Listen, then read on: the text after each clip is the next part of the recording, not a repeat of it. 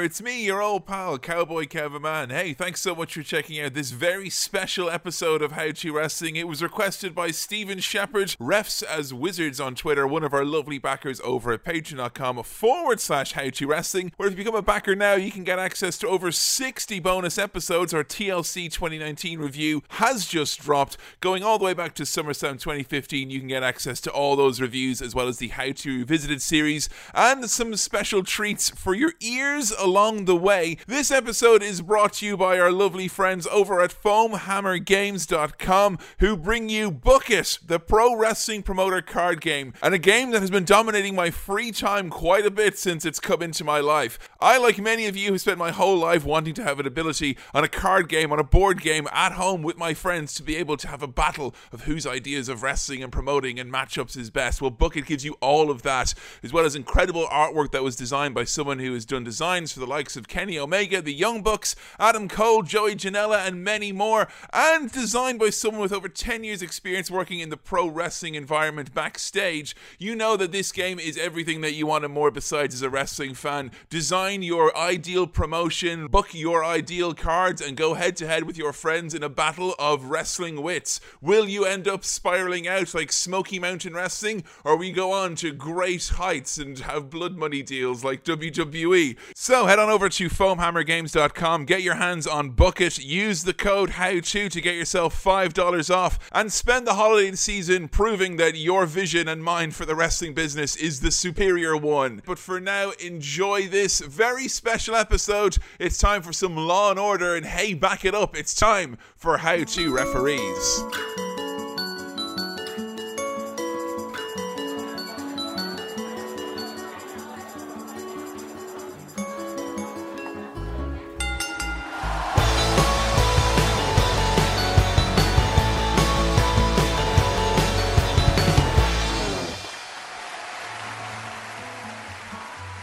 Greetings, friends, and welcome to another episode of How to Wrestling, the world's first podcast detailing how to wrestling, how to get into wrestling, how to understand wrestling, and goodness knows maybe how to enjoy. Hey, to back it up now. One, two, three. Come on now. Uh, hello, once again. It's me, your old pal, wearing the referee shirt today, Cowboy Kevin Man, joined as I am always by my better half, the ever inquisitive and ever learning. Joe Graham. Hello. How are you doing today, Joe? I'm very well. That referee shirt really suits you. Doesn't it just? I'm very, very fortunate man now. I've got this lovely referee shirt that was gifted to me at the, at the podcast festival this year.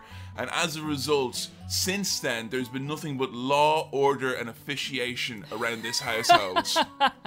You know me. I'm a naughty wrestler. yeah, Joe's always, I've got all my turnbuckle covers in the kitchen. Joe's Yeah. always trying to remove them. Like, Yeah. you know, she's always, you know, distracting me while her friends are doing stuff around my back. But generally speaking, my decision is final. So things seem to be going quite well. So today we are talking about referees. And I was just thinking about this earlier before we started recording.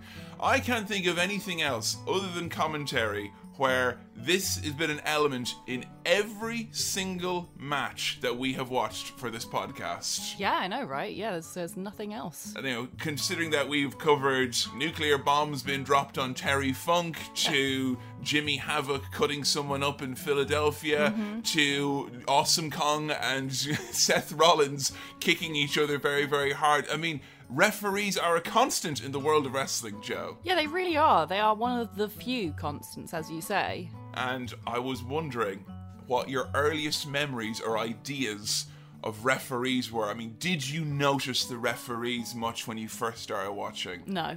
And because it's not really. I mean, since I started watching wrestling, which was just before Kevin Owens debuted on NXT, Yeah. for like a time reference for everyone, since that point, referees have not been really made into characters or storylines. You know, there's not been much emphasis on the importance of referees in matches. In the WWE, especially, I would say, yeah. Yes, yeah, especially. I guess AEW, as you say, there's a bit more because you've got Aubrey Edwards, who's a bit more involved in the storylines and things. Hmm. Yeah. But I think the first time I remember there being any sort of like referee, like of importance, Hmm. It would have either been I forget her name, but the female referee in NXT, because I was like, oh, a female referee. Jessica Carr, I believe, is you're, you're talking about. She was NXT. I believe she's going to SmackDown now. in- That's so cool. I didn't know she was going to SmackDown. I thought she was just leaving. I was really sad. Yeah, so you're you're obviously you've come into a time when female referees, as you know, it's becoming almost a mainstream thing now. If we could say it's going to be on on Fox and it's going to be on, on TNT, then I think we can say that female referees are, are certainly the norm now. Good. That that would certainly wasn't always the case, and there'll be plenty of about that later on in this episode. But in terms of the actual job of the referee, and let's just talk completely kayfabe first and foremost. Hmm. And I don't want to spend too much time ragging on all the stuff, like all the tropes of referees. But Why not though? Because I feel I'm not aware of any tropes of referees. Really? Yeah. So, Okay. Quickly tell me what are some tropes? Okay, referee being distracted by a manager or a tag team partner on the apron as loads of shit happens behind them. I don't know if you remember in our Dudley Boys episode, way Yeah. back in the day, they had a special move where Bubba would slam someone down into the ground, he'd open up their legs, and then he'd go, What's up? Because it's 2001, baby. and then D-Von Dudley, he'd say, What's up? And then hmm. Bubba was like, You know what's up. And then he would dive off the top rope and his head would hit the crotch Yeah. of whoever was, was, was down there. And the referee missed that every single time for every single match the Dudley Boys ever had. Wow. Because it's an illegal move, but every time they're like, hang on a second, they just be over there being distracted. But see, I have a theory about this. Okay? And my theory is that good refereeing is like a good NPC in a video game. This is a theory you've been working on now. Yeah. I'm interested for you to present your evidence throughout this episode. They're like guards, NPC guards in video games, in that you have to be aware of what the referee can see and what they can't see. But Mm-hmm. Right. in order to take advantage of what they can't see, you have to know what they can see. So you're saying that the referee, by its very definition, to be a storytelling device Hmm. in wrestling, has to have limitations and flaws. You have to have quite a narrow field of vision. You can only see sort of directly in front of you and happen to always be facing the, the wrong way for all the spots. It's because otherwise you wouldn't get these fun moments that occur, would you? I mean, that's very, very true. I mean, if, if a referee was like, seriously, take no shit at all whatsoever, it would be very much like no fun whatsoever. That would be a really fun idea as a character for a ref, though. Like a, a really like clever ref that always spots. It has a really good field of vision, always spots the tricks. well, I mean, we will be name dropping referees constantly throughout this episode, but there was, I think we mentioned briefly in our ECW episode, because ECW was a, an organization which prided itself on having no rules whatsoever, being completely chaotic, and they had Bill Alfonso, who was the referee who ensured there was extreme enforcement of the rules. Right. So he would stop any match if he thought there was a little bit of trickle of blood, like, no, the, the, the vision has been impaired on this competitor, and the Florida Athletic Commission states that we cannot continue this match, guys. No, chairs are barred by the Athletic Commission. I've been on the horn with them now, and they're very upset. We have to stop the match.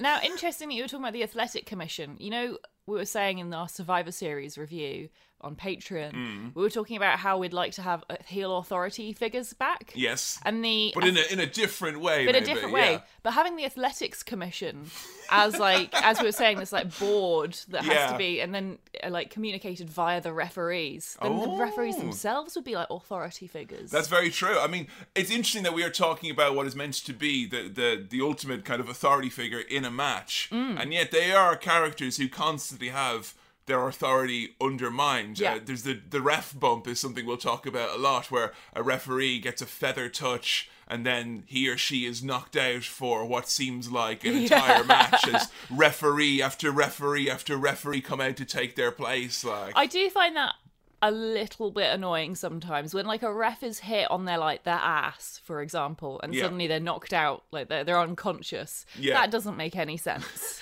I mean, like, there's all. I mean, these are all little things that people are going to always pick up on and, and gripe about with referees. I think one which people don't like sometimes is like there's an inconsistency. Like a referee will fall for a trick that a heel would do, but they wouldn't fall for it if a babyface would do it. A lot of this comes up in tag matches, for instance, Yeah. where there's a babyface who's trying to get the hot tag. The good guy really wants to get his or her partner in to clear house and change the. And then every time the referee's like, no, no, I didn't see the tag or whatever. But the heels could be in the corner working over someone, and the referee's back is turned, and then they go.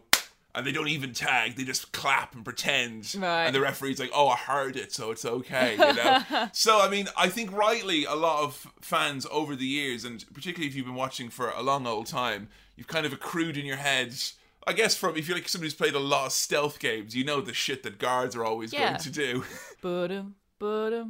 Ba-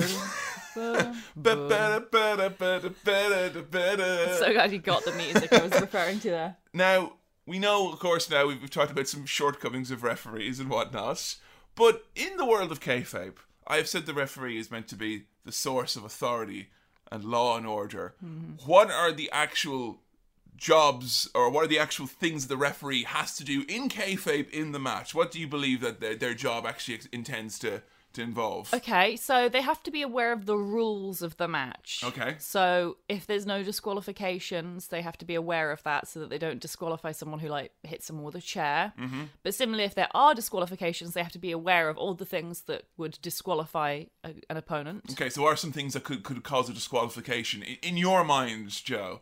So like a, ch- a chair, Yeah. or any kind of weapon, I guess. Okay, so a foreign object, Foreign or, object, or an yeah. international object as they were known at one point in WCW. Um, interference with Okay. like a, a team member. Mm-hmm. Closed fist is that one of them? That is a thing, yeah. No Even one it's never ever, done. ever does it like. I just know. remember from our like very first episode, we are like, "Closed fists is a legal maneuver." Like, if- what? if you see the word closed fist written down, I guarantee if you're a wrestling fan of X Men years, you will hear that in Jim Ross's voice, like Oh, yeah. closed fists. Like it's it's a bad thing. But closed fists technically are meant to be illegal. Like Yeah. someone just Terry Funk should be disqualified within five seconds of every match that he's in, essentially. yeah. Anything? I mean, in terms of like how someone could win and lose the match, though, what what jobs has the referee got there? You've talked about DQs and Yeah. you know things are against the rules. So there's counting the the fall. Okay, So one, two, three, pin. yeah. Did you know there are two wrestlers in history, possibly more, who had special rules as related to the three count? No. Both Big E and a wrestler back in the 80s called King Kong Bundy, who was a big, bald, heavy-set lad. Both of them insisted because they were so powerful that they wanted the referee to count to five. Wow. Yeah, Bundy originated. He wanted the five count, so he, he would pin his opponent and demand the referee count to five. And Big E was all about. He would come out just with the, the number five on his hand, and he would just like look like he was in, in a trance about getting to five. And Big E's theme song would say, three ain't enough, man. I need five." That's awesome. Uh, which of course is great because you have the referee has to try and get the crowd into the notion of going one, two, three, keep it going, guys, Four. four, five, Five. yay!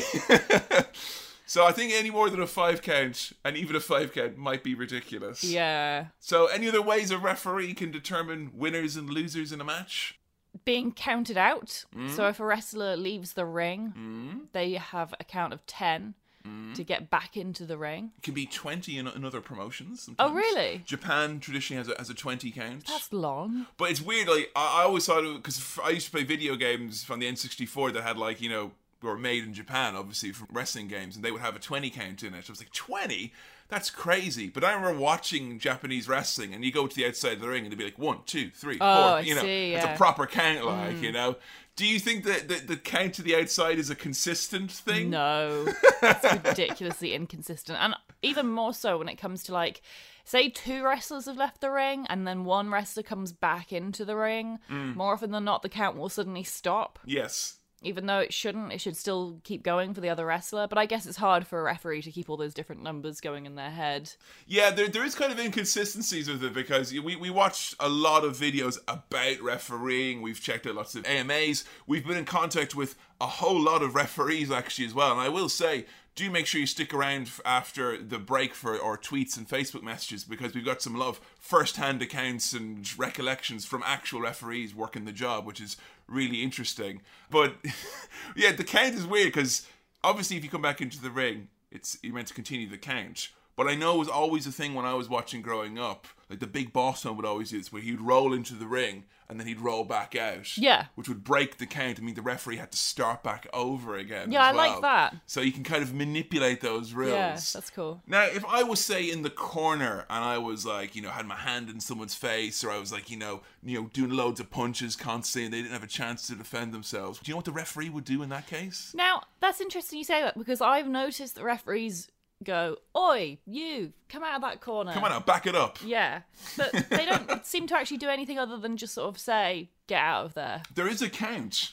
There is a count. There I've- is a I don't think count. I've ever seen it happen. So they go one, two, three, and if they hit five, you're disqualified. Right. And has that ever actually happened? It has happened a few Really? times in some very damp, damp squib finishes. I bet, yeah. It's usually if they have like a, you know, they have a wrestler. He's like it's a good guy who they want to show has kind of been pushed over the edge, or a bad guy who's just really ruthless, and they'd have him keep on, you know, beating in the corner. Like no, pull, try and pull him off, and they do the five count. It's like they're such a badass and they're so crazy they wouldn't stop punching him even as I counted to five. But I think you may have seen it before because if you remember, Daniel Bryan used to when he was Bryan Danielson would always go, "I, have have five." till five, referee." But that was things like having someone in a submission hold and then they break ah, they break the ropes. that that is also institutes a five count. Yeah. So if you are in a hold and you get the ropes, that's a rope break. Right, yes. And the rope break also includes underneath the ropes if you grab the ring apron. Which I didn't realise until I think this year sometime. Yeah, I think what we did, it was either Kurt Angle revisited or Steve Austin revisited. We watched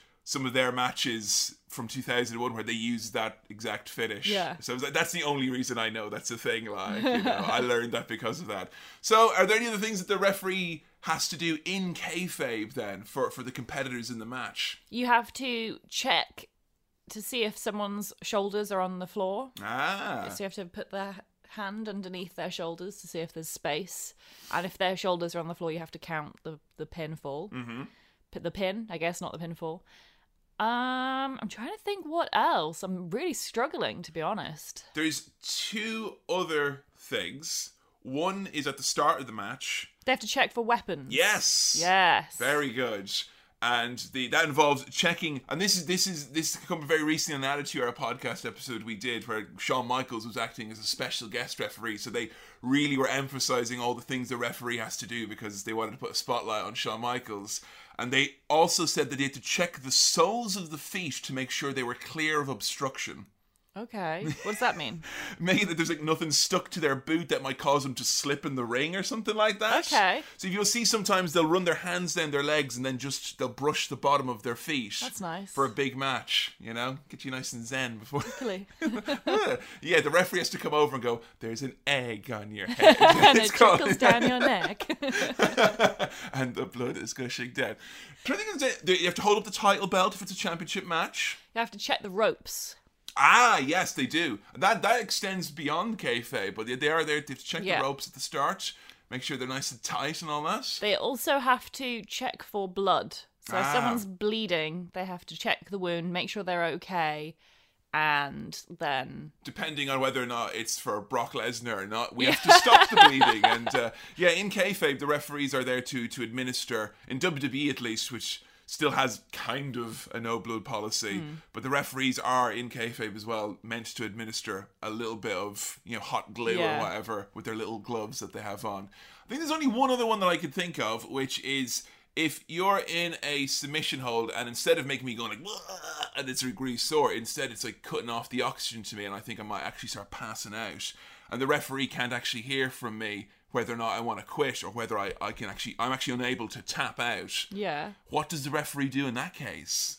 not, nothing. I thought. They lift up their arm. Oh, to see if they're conscious. Yes. Yeah. And if the arm gets lifted up three times, and if it drops on the third time, that means they're done. Yeah. They're knocked out, which means they're unresponsive, and we have to end the match. right. And we did see recently in Hell in the Cell 2019 another thing a referee could do. You never what happened with Bray Wyatt and Seth Rollins? No. Ref stoppage. He just stopped the match. Oh remember? yeah, of course. Yeah. Well, I mean, that was a disqualification, wasn't it? Really. No, that was technically ref stoppage. What's the difference? A disqualification is if you've broken the rules. You know, I just thought saying. that Seth had broken the rules. But the Hell in the Cell states that there are no rules. Okay, you right. know. So ref. This is why everyone was so pissy about Right. the end of that match. They said it was ref stoppage because the referee had to use their discretion to determine whether or not the livelihood of the competitors was at risk. And because I have very vague memories of that match, I'm pretty sure Seth Rollins had like a loaded handgun. Yeah. And he also had a bomb that he was going to hit with a chair mm. on top of Bray Wyatt's face, and he'd sawed his arms and legs off. And That the sounds referee, about right. yeah, the referee was like, "I'm going to call it now." Too far. a little bit too far. Now that's all kayfabe stuff. yeah. Outside of that, I mean, we've been to a bunch of indie shows. Yeah. And I know you've had an eye on the referee in, in a couple of matches. What what other things do they do? They have to communicate things like how long is left in the match, like timekeeping. They they have like a little headset on, don't they? So they have communication with the gorilla position. Yeah, so in, in WWE and like most wrestling shows that will have like broadcast TV Hmm. or like have a television production or video production, they'll have earpieces, yeah, so Right. they can talk to the usually the director and the producers and whatnot will be in their their headset. And I, this is funny. We talked about it in our commentary episode the idea of having Vince McMahon in your ear all the time. But if you're a referee, you probably could have Vince McMahon in your ear, the director, the producer, the agents for the match, you That's know, really upsetting. and you're not sat down at a desk with loads of notes. You're also in the midst of this very physical job. I am one of those people that can't I can't like multitask. If I'm on the phone to someone, I can't be doing something at the same time. I have to mm. be like sitting still and looking at nothing to be able to hear. For whatever reason, my ears don't work if my eyes are in use. It's like, no, it doesn't work. Pick a sense. You only Yeah, have one at you a only time. have one. That's why Joe has to put her fingers in her ears when she tastes anything because she can't hear. So I could not do that job. I would literally every time someone would be yelling in my ear, I'd have to stop and be like, "Say that again." I mean, for me, this whole episode, so with with the research and the the input that we've had, has even for me, a fan of over twenty years, been eye opening because I mean, I told you, you know, the referees in WWE, for instance, and a lot of groups are also responsible for setting up the ring. Yeah. you know, making sure that the ring, the extra part of the ring crew who construct and put together the ring and put all the the rigging up and stuff like that. And I mean, they do that. They're also involved with communicating between the wrestlers. If sometimes when the wrestlers have speak different languages, the referee also can act as a translator. What? They are the real life first line of first aid Yeah. for anything that happens. I don't know if you've ever seen a referee do this X sign. I certainly have. Mm. I remember we went to was it a progress show or a Fight Club Fight Pro? Club Pro it was. It was Yeah, literally the first match. match. Which is bless it. It was just the opening match with these young lads, and some poor guy got a concussion in the first fifteen seconds of the It was, match it was the first move. They, they went to the outside. He landed right in concrete. And, on his head. Yeah, it was and then- horrible. And then the ref did the X, and we're like, oh, Yeah, so I had to explain that the referee was not part of D-Generation X. yeah, The suck referee- it. Suck it! You just got concussed. no, yeah, the, the X symbol, which is, is used um, for a legitimate injury. Now, that's, of course, one of the worst kept secrets in wrestling. Yeah. I wonder your thoughts on this because there was a time in WWE where people started thinking that they were going to use the X for kayfabe. Yeah. So they're going to say, "Oh, Brock Lesnar's beating up someone for real. Throw up the X," like even though they were not beating up for real. I wouldn't put it past WWE to do something like that, but my God, how dangerous that would be. You'd have to Yeah. be so prepared. Everyone involved would have to know, okay, we've got a new symbol, which means real injury. What would it be? I mean, if I touch my belt not once, not twice, but thrice, and then do the X symbol, maybe it means that it's a legitimate injury. Yeah. The X symbol on its own just means that it's a kayfabe injury. They should have a whole sign language system for refs so they can like communicate somehow. I don't know why they should have that. It was a bad idea. Ignore No, me. I But I, like the idea of refs talking in sign language. Re- I know that refs, there's there's definitely shorthand, you know, in terms of verbiage. What I found quite interesting when I was reading about referees who have to translate between wrestlers Hmm. is that it's often up to the referee to know which words are kind of universal in wrestling, like clothesline or hurricanrana and things like that. Yeah. So certain words they have to know, which are buzzwords almost to, to, to communicate. But like beyond that, when you get down to a grassroots or an indie level, we've had referees say like, "It's my fucking job to know where the water is," you know, backstage. Wow. It's my job to make sure that the place is locked up at the end. Oh, that's the worst. They are in many ways the wardens or like the gamekeepers of the wrestling show, and in many cases, and particularly in WWE, since you've been watching, they are overlooked. They're not given a lot of credit, hmm. and in the case of WWE, they're not even given names anymore. Yeah. Is that weird to you? It is weird to me. And I I realize that that must be quite significant that it's weird to me even though I've been kind of raised on the idea that referees are not part of the storyline and they don't have identities and they are hmm. these invisible characters that are just there to keep the rules.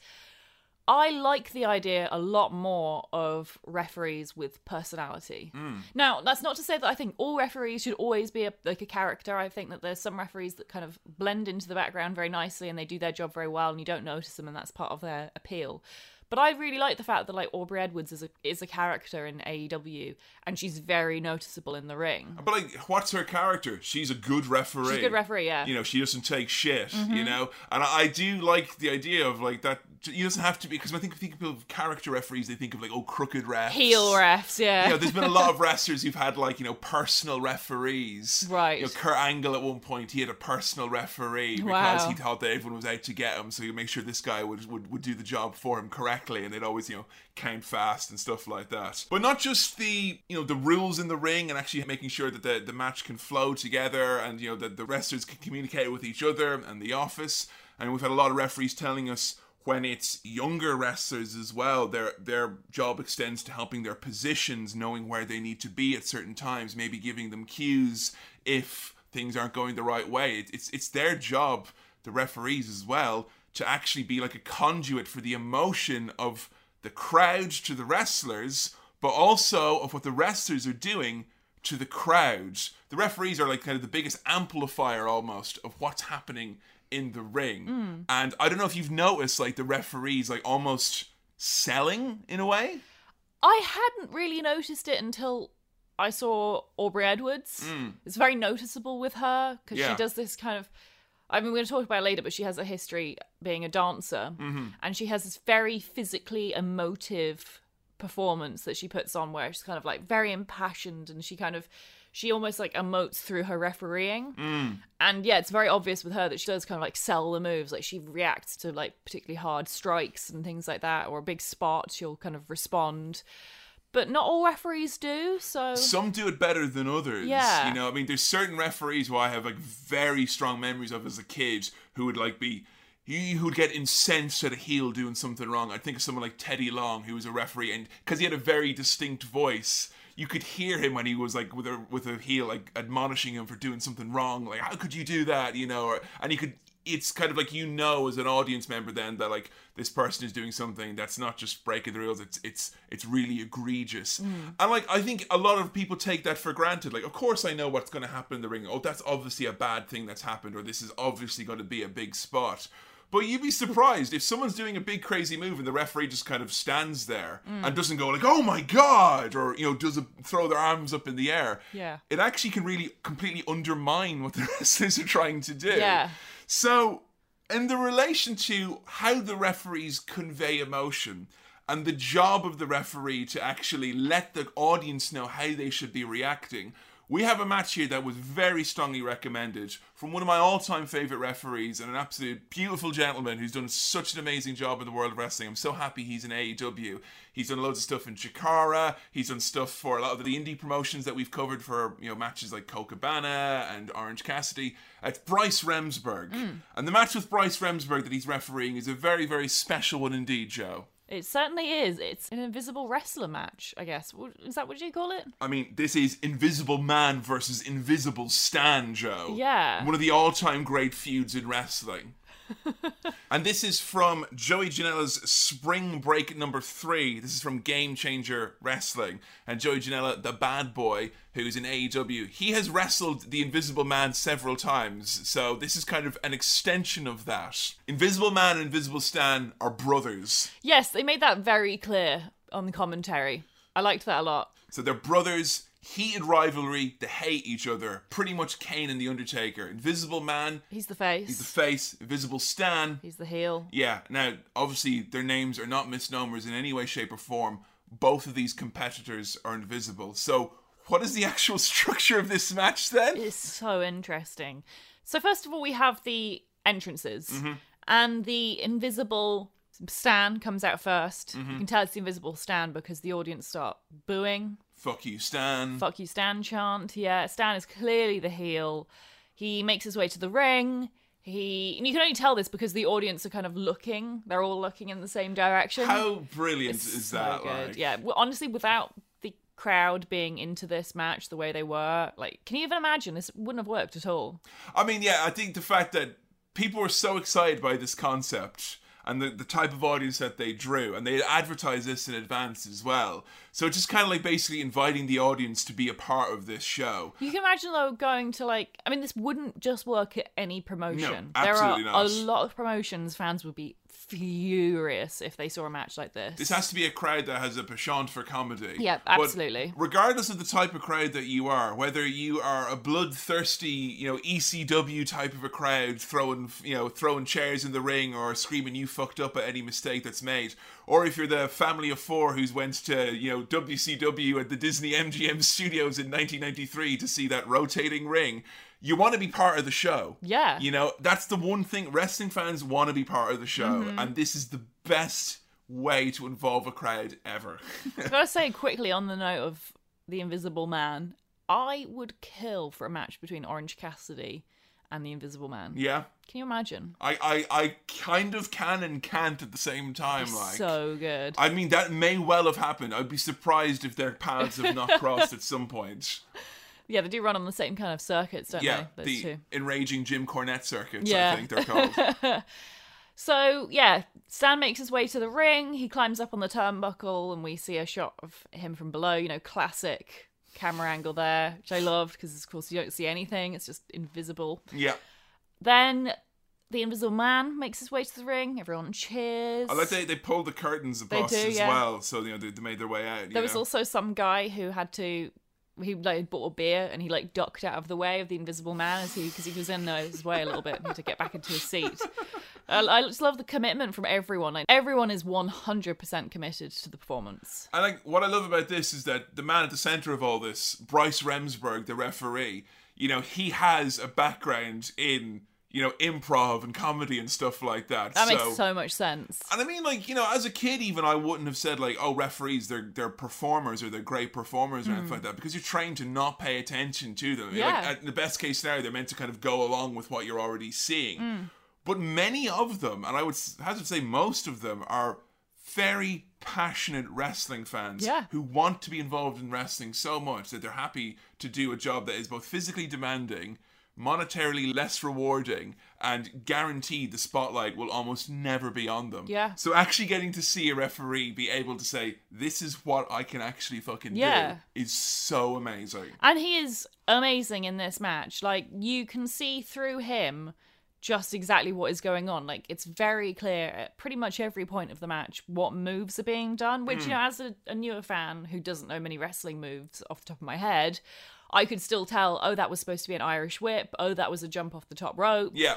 You know, that was a near fall. I mean, you've moves and sequences, you know, identifying them have never necessarily been something that you, No. you do when you're watching wrestling. But- like, he was very careful and i think he only chose wrestling moves that are very iconic very noticeable Yeah. and very easy to respond to you know there wasn't like i'm trying to think of like a more obscure wrestling move like a hurricanrana there Yeah, wasn't yeah. anything like that so yeah it was really really amazing and i've got to say the commentary really put over the kayfabe of this as well You were noticing throughout kind of a lot of our research for this, you had brought up the idea that the commentators and the referees kind of are playing almost a similar role in many ways. Yeah, definitely. And that you don't notice them when they're good, Hmm. but you notice them when they're bad. Yeah. Like it's really important that they do their job well or else they're too obvious. we had a referee message us saying a bad wrestler can ruin a match, Hmm. but a bad referee can ruin a show. oh, yeah. And that's the same with commentary. Yeah, and I mean, I think we, you often take it for granted in wrestling, like kind of like, of course I'm going to feel this emotion. Of course, I, you know, I'm meant to think this is good or this is bad, and particularly when you're an older, jaded fan or whatnot,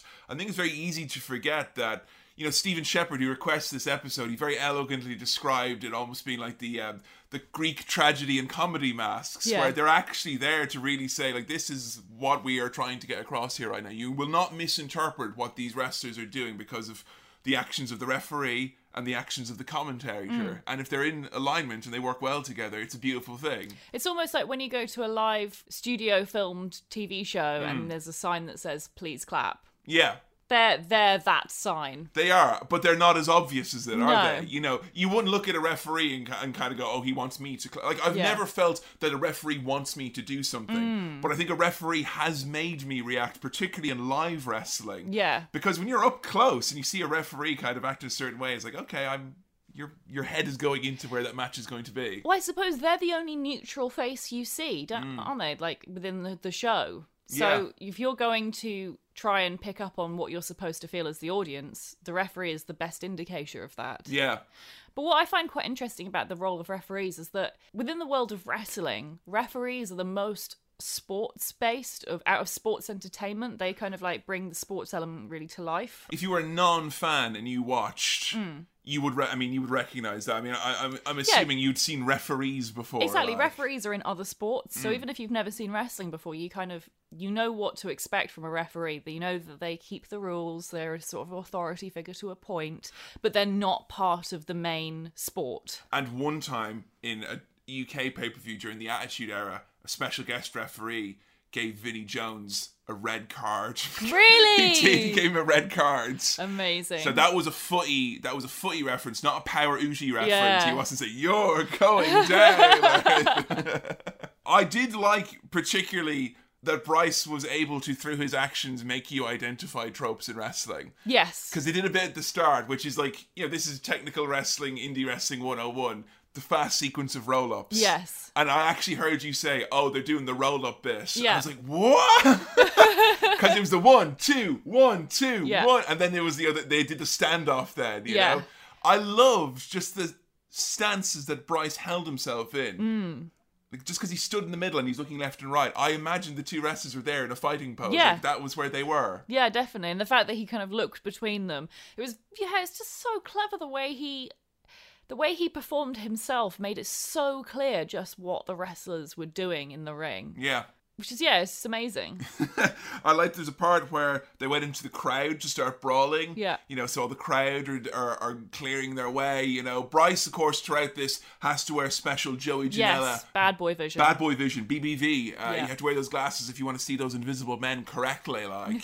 and then straight out of ECW and New Jack, they did a balcony dive. They sure did. Which was so good because the audience beneath all fell down, like around them. Yeah. Just like they would have done if someone actually did a balcony dive, like everyone fell over. Can I just say, for the record, that people pretending to react to no, like, no one jumping off of a balcony got as big a reaction, if not a bigger reaction, than someone actually jumping off of a balcony. Yeah. Like there are times in wrestling when you realize, like you know, like uh, there was one time a, a couple of years ago. I think we talked about it with uh, Justine on our 205 live episode, where Neville got as big a reaction going to the crowd. Fuck you! I'm not doing a dive. To the six people who had done dives over the top rope before him. Yeah. Like if the end game is a reaction, I just I think it's very interesting what you can actually get without putting anyone in harm's way whatsoever. Yeah. I mean, weren't you surprised? I mean, because we were watching the referees solely in this match, obviously, but we watched a lot of other matches. We watched some WWE matches and some AEW matches just to watch the referees. Were you surprised as to how actually physical that it was? Oh god, yeah, so physical. I mean, I always knew refereeing was physical. I knew it was like exhausting. I knew it was almost on par with being a wrestler. Mm. But actually, I think it is. I don't think it's almost on par. I think it like in some ways it definitely is on par in terms of like how much cardio you're doing. Like you have to get up and down and move around the ring and you have to be aware of where you're standing all the time and not blocking the hard cam and not blocking the fans and Yeah, you have to be like quiet as a mouse, but you have to be as spry as a cat, like because you have to go from one end of the ring to the other. and doing it really silently as well because can you imagine a referee loudly lumbering around the ring and all the attention is drawn to them It's absolutely terrible. I Yeah. mean, yeah, it's really, really difficult too. That's why like, I always thought, like, uh, you know, when I was always had that moment in my head thinking, like, oh, would I be involved in wrestling? I was like, well, you couldn't. I was told I couldn't be a referee or I couldn't be a manager because I was too tall. Yeah. you know, I'd be too big and too lumbering and too distracting, Yeah. which is it's a fair point, I guess. A lot of the referees who I read like AMAs and stuff with, they have training like you know quite active regimes to stay as in shape as you need to be. yeah i bet you, know? need to I do think though what's really cool. There's a referee in New Japan Pro Wrestling. He's affectionately known as Red Shoes because he always wears a red pair of shoes. Yeah. And like I've noticed in him when there's much longer matches, and it's something I actually I fucking love, cause he's a kind of slightly older gentleman. He gets exhausted in the longer matches, but not in a way that it affects his performance. The fact that he's drenched in sweat Oh, and he's like, cool, yeah. fucking hell, it's going on an hour now. like- and like that really, really is a great way to sell like how hard the match Yeah. is. The ref is like, fuck man, you know? Side note to that, and I think you love this a lot, people have been telling me his son, that referee, his son is now in New Japan Pro Wrestling. Oh yeah. So they're going to be doing angles where Wow. his father is refereeing his match. I believe in the G1 they did a thing where Jon Moxley wrestled his son. so obviously he was concerned about his son in this like very dangerous environment with this very, you know, influential naughty wrestler. so yeah, I think there's lots of cool things you can do with these referees. Stan goes for the eyes. Yeah, I mean, eye gouging, poking, hair pulling, Yeah. going near the throat. These are all little things that refs like should be doing to make their their kind of presence known, so Hmm. to speak. Were you expecting an appearance from one of your favorite wrestlers in this match? No. So Kikutaro only comes out. Yeah, Kikutaro appeared, took a, a, a bump from the invisible Stan. I mean, if there was anyone to come in and go toe to toe with these invisible wrestlers, I feel Kikutaro is, is, is got to be up there. I love that we got a holy shit chant after the balcony jump and then a this is wrestling chant as well. You're goddamn right it is. The big finish of the match. There was a table set up in the corner all match long. Yeah. Were you expecting it to be in a play at any point? I was, but I thought the ref would be involved with it. I thought the I thought Bryce was going to go through the table or Oh, something like Stan that. would, would throw Yeah. Bryce through, yeah. Yeah, I did not expect for the two invisible men to go through the table. I don't know how they did that, and I love that. That's Yeah. magical to me. That is like the perfect crossover between like magic and wrestling. It was legit misdirection. Yeah. I don't know if there was like some piano wire being pulled that we couldn't idea. see, but it was amazing. It was so so cool. I would love to see more matches between invisible wrestlers. Although part of me feels a bit bad because it's like. I mean, it's very cheap, isn't it, to have Yes. invisible wrestlers? But I mean, it was an uh, like. Here's the thing. I've been. I knew about this match's existence. It Yeah. happened a few months ago from from time of record. We're in December 2019 about at the moment. I would have thought three minutes, maybe four. This was a 12 minute match. Like, and they didn't. At no point was it boring. No, it was really well paced. Like it was really well paced. It was more well paced than matches involving actual wrestlers. Yeah, it was better than pretty much every match in Survivor Series. like better pacing, better psychology. And at no point was I not 100% sure of what both of these men who were invisible, Yeah. What they were doing.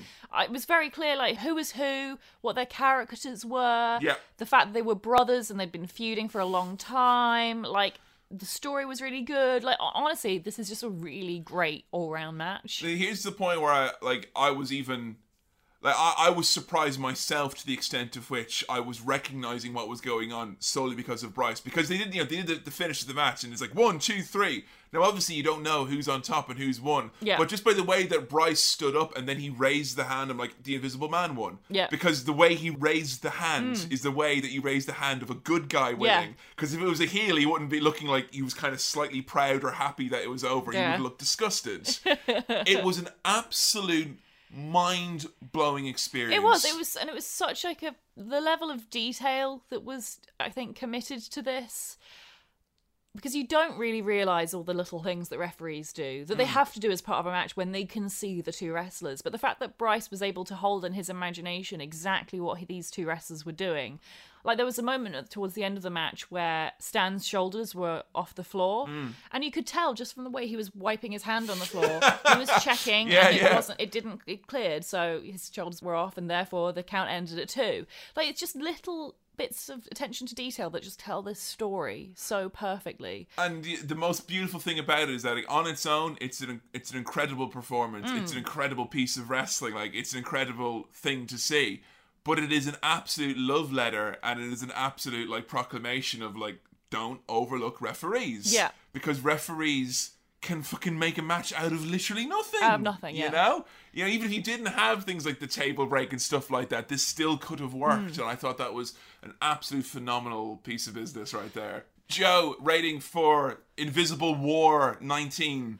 i absolutely loved this match i would recommend it to anyone new fan old fan never seen wrestling like just anyone, everyone should watch this match. I give it five stars. Whoa, strong rack. Perfect match. Yeah. There's a really interesting video that was recommended to us by quite a few people, which is an analysis of this mm, match. There's a video essay. A yes. video essay, exactly. It's only like six minutes long, but it's very, very good, and I'll pop it in the recommended bonus viewing. And one of the theories about why this match works so well is because in wrestling, crowd, the, the fans of wrestling have to commit to kayfabe. Like, we all know that wrestling is fake. Mm. Yeah. And we kind of are willing to suspend our disbelief because we're wrestling fans and we're willing to believe in this universe. And we want to be part of the we want show. to be part of the show. And that's even more apparent in a match like this. And he refers to it as metafiction or meta wrestling.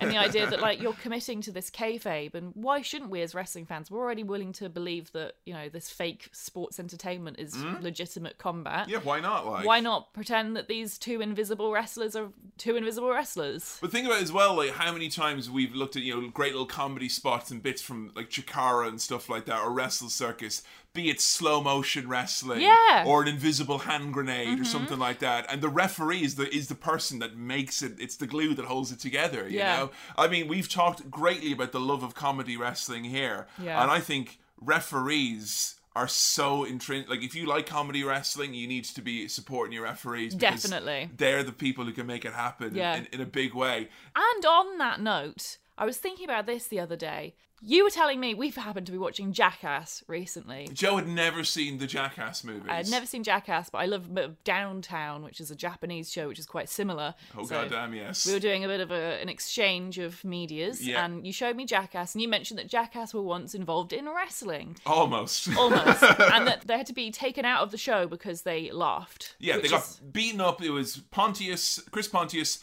and Steve-O, I believe. They were going to do a big angle at SummerSlam with Umaga, who was like kind of a Samoan savage type of wrestler that they had. They were like, you know, he was crazy over. He was this killer heel, and the idea was that you know they they you know they're always putting themselves at risk, and then he beat the shit out of him in the ring, and then the camera's panning, and you could see Stevo and Pontius were, were both chuckling like because mm. they they're like it was so they were so overwhelmed I think by what happened to Yeah. them. They were just like what the happened, and they were laughing. which is like you cannot do that in wrestling. No. You can't laugh. There's no laughing in Yeah, wrestling. there really there isn't unless it's like a heel going "Ah, ha, ha, Seth Rollins that you don't get laughter in wrestling. It's like just you do not do it. And like even more so for referees. Can you imagine how weird it would be if a referee suddenly started laughing at a spot? And like, but imagine how hard it must be to not laugh when you've not necessarily don't know every single move that's going to happen or something doesn't go the way it does. Like the referee is the most important person to keep a neutral expression. And you know, as it extends to the entirety of all the weird shit that we've talked about on this show. I mean, I think back to our first live show, we talked about all those ridiculous characters Teenage Mutant Ninja Turtles, Oz, plumbers, Mantaur, referees with a straight face the whole time. We saw a match at Pro Wrestling Eve about a month ago. Our friend Ash got us tickets there. And there was a match in that show which was involving a dinosaur plush backpack. Yes, so Viper, aka Piper Niven on NXT UK, she had brought her emotional support animal with her, which was a plush Tyrannosaurus Rex. Yes. which was then sold by all competitors, but primarily the referee. Who took a bump. Yeah, he took a tope. For, like they, they- he went through the ropes. Like it was the the referee bumped and reacted in a way that made it seem like there was a real dinosaur in the match. With a completely straight face the whole time. And you don't think of referees as being like, you have to be a good actor if No. you're a referee. You think of wrestlers as being good actors. I mean, hey, and it was like a hard thing to pull off, right? really hard to pull off and he did it in character he he committed to the part he didn't like He didn't laugh. under he didn't undermine himself. no, I don't think at all yeah And I think that's really, really amazing. Yeah, like to think that the referees are, are doing all of that, as well as you know. I mean, that that was actually the show where we were watching. I was like, "What's he doing there?" And I was pointing as he was going around to the turnbuckles, and he was making sure that the ropes were all tight, and Yeah. then he was wiping them down as well, because if anyone was going to do a springboard in the match, it couldn't be slippery and all that. So many of the the injuries that could happen in wrestling are prevented. By the referees, you ever notice referee like if something falls off a, a wrestler or something Yeah, like they that, pick it up and take it pick away. up and take it away. Like and sometimes those are really small little things like bits of someone's costume can fly Yeah. off which can be really dangerous if you slip on that you can break an ankle According to wrestling legend Joe, a wrestler who we'll be doing an episode on in the not too distant future. CM Punk once did a poo in the wrestling ring, and a Uh, why did he referee had to pick it up and take it out of the did ring. he do a poo in 'Cause the ring? He was What's- apparently incredibly he was incredibly unwell with flu and he was full of antibiotics and he did a little poo in the ring. So it wasn't on purpose. no, it wasn't like a dirty protest anything a like- deliberate poo. No, the, the pipe bomb was not like a like a poo, poo in the no, ring. it wasn't that. Sitting down squatting pipe bomb. Like, no, Tommy Young. Great referee from back in the day. He was one of the, the main referees in the NWA, kind of during the uh, the classic Ric Flair eras of the, the, the early 80s. There was one match, I think it was like in Starcade 86, big main event. Ric Flair's taking on Nikita Koloff, the crazy Russian who wants to take the world championship away from him. He's a big, muscly motherfucker, like bulging out of his singlet. Good choice of words there, Kevin, because he does a suplex to Ric Flair and his dick and balls fell out.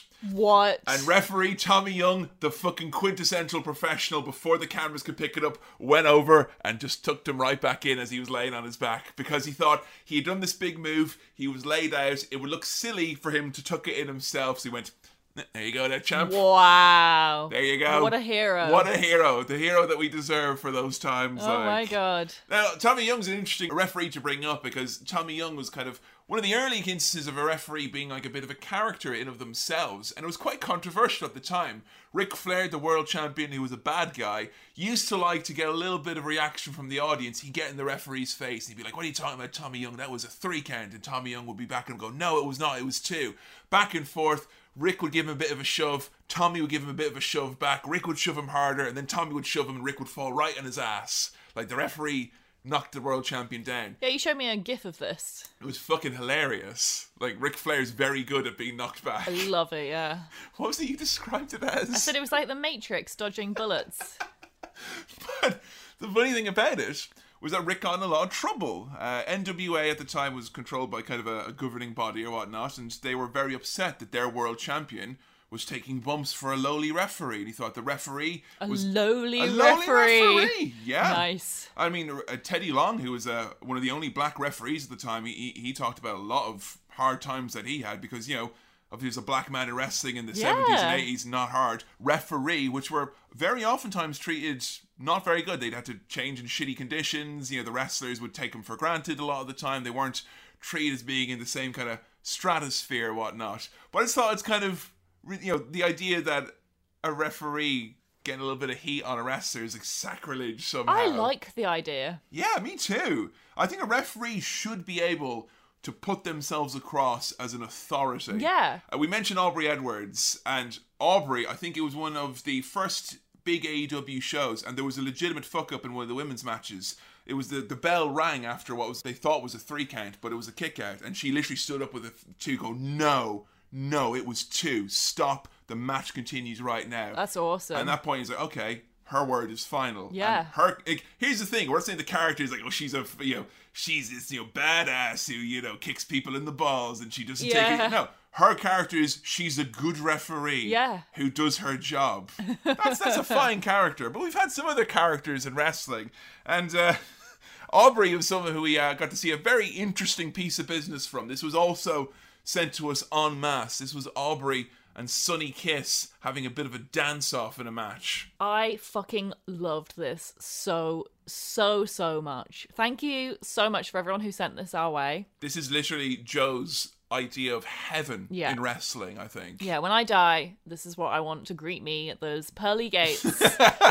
There's Aubrey Edwards and Sonny Kiss dancing and refereeing. So the whole thing was apparently put together by the the heel in the match, and I know that the heel knew that Aubrey had a background in dance. Yeah. So the idea was to put together this kind of sequence involving dance. yeah, so he says at one point he like leaves the ring and Aubrey's like, "Come back here, come back into the ring." And he's like, "Now I know a little bit about you. That you've got a dance background, and I have a theory that as soon as the music hits, your synapses will flare and you won't be able to stop yourself from dancing to the rhythm." Because the rhythm is infectious. Yes. And the beat is tight. Yeah. And sure enough, she's like, no, no way, and get back in this ring. And then he turns on the music, and sure enough, she starts like twitching. As she's still doing The referee. the referee stuff, like the, Get back here, the, the two on. thumbs back into the ring, you know, the claps, you know, it, it was all very much like the the gestures you're familiar with a referee doing. Yeah. That slowly were being infected with the virus of boogie. Yeah. and she is such a good dancer. She's so good. Yeah. Like just legitimately fantastic dancing in a referee outfit, which I can't imagine is easy. And then Sonny Kiss gets involved, and we have Yep. one of the most incredible, beautiful, long form dance. It's like four minutes of dance. Yeah, it's really good. They involve like spots, like Yeah. you know, the, the the heel gets pinned. It's absolutely incredible, and like I don't know, I'm not gonna say I want that in every match. No, no. You know? I love as an occasional thing. That's so so fun, and what a neat idea that you've got someone with a history of dance who's a referee Yeah, who then is controlled by the power of like that's just such a cool concept that you couldn't just do with anyone. You can only do it with someone with experience of dance because it's not a skill you can fake. I mean, I I understand in some respects the the hesitance almost of WWE to, to have you know big name referees or something like that, or have you know have have the wrestlers be outshined. I mean, that's that's a healthy concern to have. Well, I think it's gone too far the other way because like I could tell you right now, when I was a kid. Teddy Long, Earl Hebner, Mike Chioda, John Cone, you know, uh, Little Nate, Charles Robinson, Nick Patrick, John Finnegan. I had all these names. These are constant streams of names Wow. that I knew just because the announcers took the time to tell me who they were. Yeah. And there's loads of referees in WWE who I really like, but I don't know who any of their names are. I know Mike Chioda because he's still there. He's been there for 29 years or whatnot. Hmm. But I think like there's nothing to be scared of a referee becoming a big name No. you know? And I think the biggest example of a referee becoming a big name, not for the reasons that you'd want, was Earl Hebner. Yes, of course. Now, do you remember Earl from back in our episode about Bret the Hitman Hart? How could I forget the man who swore on his children's lives that he didn't know what was going on with the Montreal screw job? yeah. Are his kids still alive? I, I have to check into that. What if it, the funny thing about Hebner, right? Legitimate, if there was such a thing in wrestling, a refereeing dynasty. Hmm. Because Earl has a twin brother, Brian Hebner, and he was also a referee. Oh, right. And they actually did a thing way back in the 80s with Hogan, where like Hogan got screwed out of the championship, and they had done it that the Million Dollar Man had paid for the referee to have plastic surgery to look like the other referee. so they explained the real life Hebner twins in kayfabe only exist because the Million Dollar Man paid for another referee to have plastic That's surgery to look like so Earl Hebner. funny. It's so funny. So in kayfabe, they're crooked Wow. in reality, they have been, you know, Earl, you know, he did wrong by Bret. I think Bret has since forgiven him, but I don't think a lot of fans have. The chance of you screwed Brett were, were constant throughout Earl's career. Yeah, apparently, especially in Canada, he's still hated. Now, what I didn't know about Earl is that Earl has made a little bit of a cottage industry out of screwing Bret Hart. Wow. Because when I saw Earl Hebner in a TNA house show back in 2009, when he came out to chants of "You screwed Bret, he then removed his referee shirt to reveal a shirt that said "You damn right I did." Put on a pair of Bret Hart sunglasses, walk around the ring doing Bret's gimmick to pink lights, and then informed us that the shirts were on sale in the concourse after the show. Wow. Which is the most wrestling thing ever. That's so corny. and it is the it was the ugliest goddamn shirt as I well. bet. Now, people always wonder, and this is a running thing in the Outshare podcast, that I've always had a, a bad taste in my mouth about Earl Hebner, and I always talked about him being shifty and shady. Earl and his brother were with WWE for nearly 20 years. They only lost their job because WWE found out that they were taking merchandise without their consent and selling it in their sportswear store. Well, that's very sleazy. Yeah, so any references to Earl Hebner refs the match during the show, is out in the parking lot with the box of t-shirts after the show. That's why. That's why he no longer referees for the WWE. Wow. He literally was stealing from them. Fucking but hell. there you go. But as a kid, I was trying to explain this to you that Earl Hebner, It's like hero. he was my hero. Yeah. Like- That's so weird. Did you know? Like, did I explain to you the kind of why that was? He was being bullied by Triple H. Yeah. Who kept like pushing him around and stuff, and then he finally stood up to him and pushed him back, and he either bounced off the ropes or he fell off the ring apron or something and landed on his bum. he stood up to Triple H, who was the big bully. And Mm. it's funny now because Triple H, he idolized and modeled so much of his career after Ric Flair. I think we are going to say after Earl what you did in Montreal really was great, Earl. but uh, yeah, he obviously was kind of going for the Tommy Young thing, I think, again. Right. And the idea was that, you know, he was getting a bit of heat, you know, from pushing Earl around. Earl was like, if, if you put your damn hands on me again, like I'm gonna sue you, and like you have to promise you'll never touch me as long as I'm a referee. Like absolutely, you have my word. And then Stephanie fires him. They beat up Earl Hebner. Just for me as a kid, I was like, wow, this little old man is standing up to the big bully Triple H. And as a kid who was bullied, I was like, yay, Earl Hebner. And I'd only realised now as an adult that that was just basically intensive character rehabilitation for a man who had been marred by the Montreal screw job. Imagine the focus groups that would have been sent to. Uh, what do you think of this new Earl Hebner? that one kid in the glasses really likes her. so Earl Hebner had a counterpart in WCW. That was Nick Patrick, whose dad was also a referee. And Nick Patrick, throughout his time in WCW, was always the baddie referee. He was the NWO's personal referee. They'd have him come out, and he was always crooked. And historically, the thing he's known for most is messing up a big match between Hulk Hogan and Sting, where he was. Remember, I told you about the thing with the fast count, and then Yeah. yeah. Bret Hart come out and say, "Referee's not going to screw this up." He's the guy who went out and just went one, two, three, and then Bret Hart's like, "No, that's wrong? Not not tonight." So oddly, we had a lot of requests for this one, and I'm not sure if this is even a match, but we're watching it. This is Nick Patrick versus Earl Hebner, referee versus referee from Invasion 2001. With Mick Foley as guest special referee. Yes, so we get to see a special guest referee at last. Yes. Um, Joe, what were your thoughts going into this? What were you expecting to see from two referees wrestling? I thought it would be really crap. Like, I just thought it would be bad acting, bad selling, bad wrestling.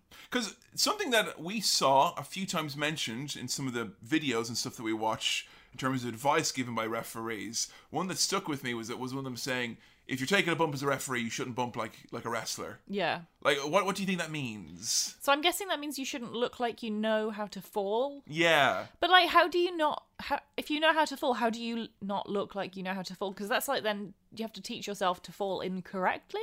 You'll see a lot of the referees will kind of almost like ragdoll, kind of. Right. Like they'll go limp or they're thrown to the corner to make it look like, you know, they've been overpowered by this big, strong wrestler or whatever. But I think like the, what they say is they don't want like a wrestler to be like you know take a flat back bump like they've just mm. been given a move. So you will often see referees when they get struck in the corner or whatever kind of look a little bit awkward, but mm. that is for the most part an intentional thing. Right. I don't know if that means that you're very excited to see them wrestle. No. what did you think to the big video package that was hyping this one up? Did you like the promos and the acting that we saw? oh God, it was not very good, was it? It was like a porn about referees. Why don't you keep your damn referee shirts on the other side of this locker room? Why don't you keep your damn referee shirts? Why don't we just take these referee shirts Yes, off? take Let's 'em take off, 'em off. and they're both very sexy, obviously. No, of course, yeah. You know, uh, Nick Patrick, who's got the square head, which means that he could be played by Danny McBride. Yeah. And Who would we- play Earl Hebner then? Earl Hebner. Hmm, it had to be someone you think is sweet but turns out to be evil, like John Hurt or something like that. he turns out to be a betrayer in disguise. So the evil referees come out, they're with WCW, and then the good guy referees come out with WWF. Which is ridiculous because the WWF referees, there's like 10 of them, and the WCW ones, there's three. Like, I can't begin to tell you how much I was just naturally drawn to that group of WWF referees because it's just like my childhood in a lineup Yeah. there. I was just like, the lads, there they are now. like, there's Teddy, you know, there's there's Mike. Oh, they're all there now. I don't know if you noticed the blonde referee with WCW uh, with the, the big blonde hair. He's also the guy who did the big long dramatic run I showed you. He looked familiar, yeah. That's Charles Robinson. Charles Robinson, Uh, right. he's uh, been referee with WWE for a long time. But back in WCW, the reason he has blonde hair in kayfabe is that Ric Flair took a shine to him and said he was Little Naitch. So he started dyeing his hair blonde, and he would referee Ric Flair's matches and show favoritism to Ric Flair because he, you know, wanted to look like him. Right. He even came out in a sparkly robe a couple of Wow. times. So yeah, there's like there's so many instances of referees having these little Storylines, little yeah. stories and characters. They don't break the show, you know. That's just a bit of fun. Just a bit of fun, exactly. So the actual action of the match then, Oh, Joe. dear. Which the crowd, I should point out, are very into. This match, obviously, there's a lot on the line. I had it on good authority. Earl Hebner swore in his kids' lives he was going to win this match, so, you know. And there's a speeding car waiting for him if he wins, like, so, you know. They were both quite spry. They were actually. They were both really energetic. I was surprised by just how much energy they both had, but I guess that's it. If you're a ref, you have to have insane cardio. Yeah.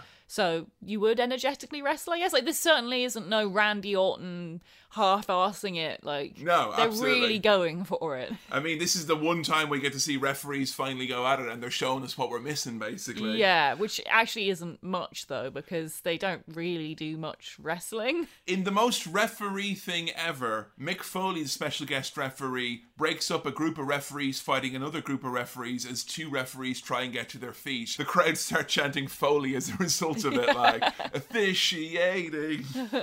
There's a big ref brawl, which means they're all thrown out. That's another thing that referees have to do. Where they have to point out if there's someone who's interfering in a match and go, You're out of here. Yeah. I, that's one of my favorite things in wrestling. I Oh, think. really? Yeah, I mean, there's certain wrestlers who sell being thrown to the back. Yeah. Like Ric Flair, if you ever seen him thrown to the back, he'll like sweat through his shirt and like rip up his clothes. Amazing. I wonder how you sweat on demand like that. I, uh, cocaine's a hell of a drug, Joe. That's all I'll say. Earl Hebner hits the spear and manages to pick up a win. A match which is notable for both men working the entire thing and taking bumps and doing moves and keeping their shirts tucked in the entire time. Yeah, pretty impressive. Does this get a star rating? Does it qualify for a star rating? Yeah, I gave it one out of five stars. So it received one star, implying not a complete lack of value whatsoever, but No, I, I gave it one for energy. One for energy. Yeah. You know, what I think this speaks to. It probably speaks to the fact that this was a, a big deal for a lot of people. Yeah. Because they got to see their referees have a spotlight shone on them for once. Yeah, maybe if I cared more about these referees, I would have enjoyed the match more. Like, what did you think of this match as a young Earl Hebner fan? I fucking adored it. Really? I absolutely adored it. And because WWF hadn't actually done while I was watching, other than obviously, you know, having a lot, there was a lot of special guest referees during the Attitude Era. Vince Russo loved to have, you know, with the Vince and Austin stuff, he was constantly having special guest refs. So I was familiar with that. But the idea of, of the actual head official for the company being completely crooked, like Nick, he would go for a three count and then be like, oh, tendonitis, you know, and Jim Ross would be like, well, I'd like to give him the benefit of the doubt, but you know, like the the, the commentators were like, "Wait, a referee is breaking the rules?" Like they, at the start, they were like, "Wait, no, that can't be. He's, he's obviously just had a mistake." Like, or like he'd be like, "One, two, oh no, my contact lens," you know, and you know that for me was just absolutely like a perfect storyline. So seeing him get beaten up. And by all my, you know, the the heroes of wrestling, like Yeah. all these referees who never got any sort of a mention, it was very special for me. So yeah, I think a lot of sentimental value. I think like if you were to do this now, like if you were to do like the NXT refs versus the WWE oh, it would be rubbish. nah, don't want to say it like you No, know, because you've not built up the characters. don't care about them. What's very interesting is when we're talking about referees as characters, is about the kind of mobility of like referees who are characters who then become non-referees, and then wrestlers. We talked a lot in the commentary episodes. A lot of wrestlers become commentators. Yes. But if a wrestler became a referee, that would be like, oh, Yeah, that's interesting. It would definitely be seen as like a demotion. like Drake Wuertz. You'll know him if you see him. Referee on WWE. He did NXT for a long time. Oh yeah, him. You know, you know old Drake. Yeah. Do you know about his history? No. Drake Wuertz, who was referee in WWE, he was in NXT for a long time. He's a former CZW champion, deathmatch wrestler, Oh wow. like legitimate Jimmy Havoc, more than you know, proper gore guts. I mean, look at his foreheads; Th- those aren't wrinkles; those are scars. Oh, really? You know, this man is cut up to fuck. And I remember when he got signed, and people were like, "Oh my god, they're signing Drake! Can you believe it?" And it's like he's becoming a referee. So many people were like. I can't believe that. That's so disrespectful. Why would he? He's, he's just a referee. Or like um, Lil Guido is someone we, we saw in our Tajiri episodes. You know, one of my fave wrestlers as a kid. He became a referee for WWE for a bit, and people were like, "Oh my god!" It's like what what a demotion. He's he's just a referee.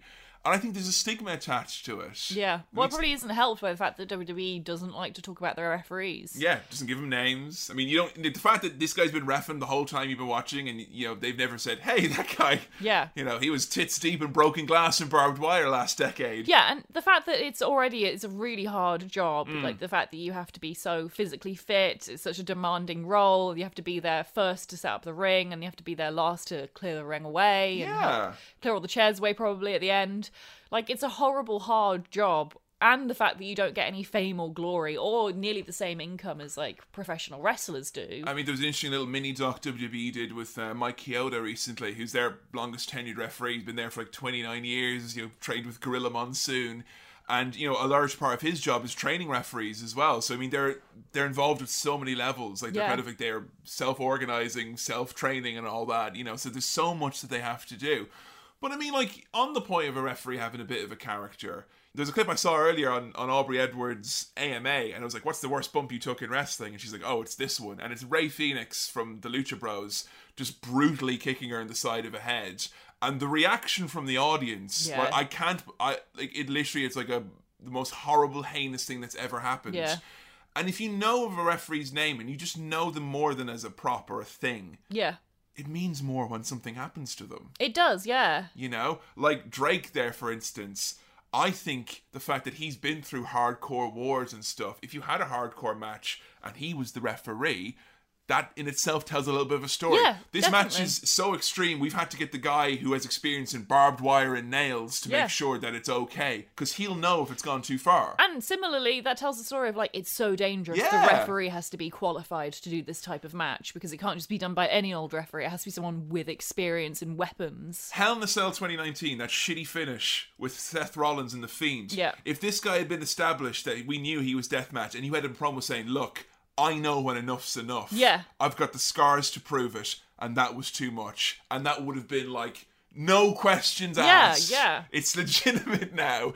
So, referees and characters, that's an interesting one. There's a few avenues we want to maybe pursue here. We had a fan tweet us saying, make sure you spend some time talking about Earl Hebner's Twitter. And I didn't pay much heed to it, but Joe went off and has done some research, and you've been hopping on a leg all morning. As soon as someone mentions looking at someone's social media, I'm all over that. Yeah. and this is a treat. Okay. Earl Hebner uses Twitter kind of like if your parents were Donald Trump. That's a very distressing thing to make people think this close to the holidays. Thank you very much. So I've got some choice tweets. okay. Here's a good one. It's good to, the number two, be great in capital letters and modest. What? Yeah, that's one. Okay. Just had a double count out with two Big Macs at McDonald's. Tried BK, but they wouldn't let me haven't my way.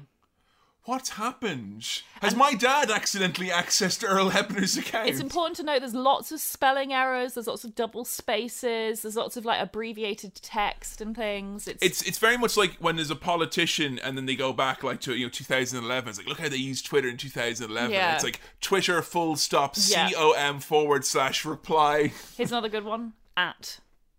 at. At. Okay. 78 likes. Eh, I'm mad I'd kill for action like that. These are No, great. that's 78 retweets. Oh, excuse me. Look at those metrics. After being fired, phone has not stopped ringing. Lots of offers. Just waiting for high bidder. It's good to be great. If there wasn't a blue tick here, I swore I this know, would be right? a roleplay I account, like a really bad roleplay account. Like the fact that they they're they're only allowed to do it. Like yeah, right. You can roleplay on our eFed, but you you can just be the referee, yeah, because we don't we don't want you to ruin our storylines. Here's another one. Like I just said, who could be me? No one. And by the way, I damn right I did. I think that's an allusion to screwing Bret Hart. Ah, okay. Um, I don't think even the Hitman could decipher that one. Just so you know, folks, this is at the Earl Hebner. Yeah. and there is a blue tick. There is a blue tick. And this is another good one. What a great picture.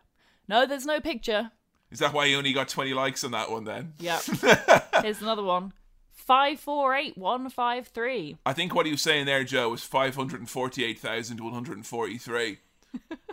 He's got a lot of tweets about obviously building on his character, as you were saying, he's made himself a bit of like a, a brand around the Montreal Screwjob. Yeah, and, and being a bit of like a, a ladies' man because there was a thing as well. And T- like anytime I, I saw TNA live a couple of times, and they did the same spot, which would be the him refing the women's championship match or whatever, and like Angelina Love and Madison Rayne both kiss him in the match to gain his, fa- you know, Wow. and he'd be like, "Oh, hubba hubba," like you know, every time without fail, like how shit, like. Fucking hell. Actually, on that note, I have the hottest chicks, hottest lips than any ref in world. I guess I am a No, that's knockout. Eam. Eam. Eam. Eam. I'm Eam a knockout myself for TNA knockouts. Who can be me? No one.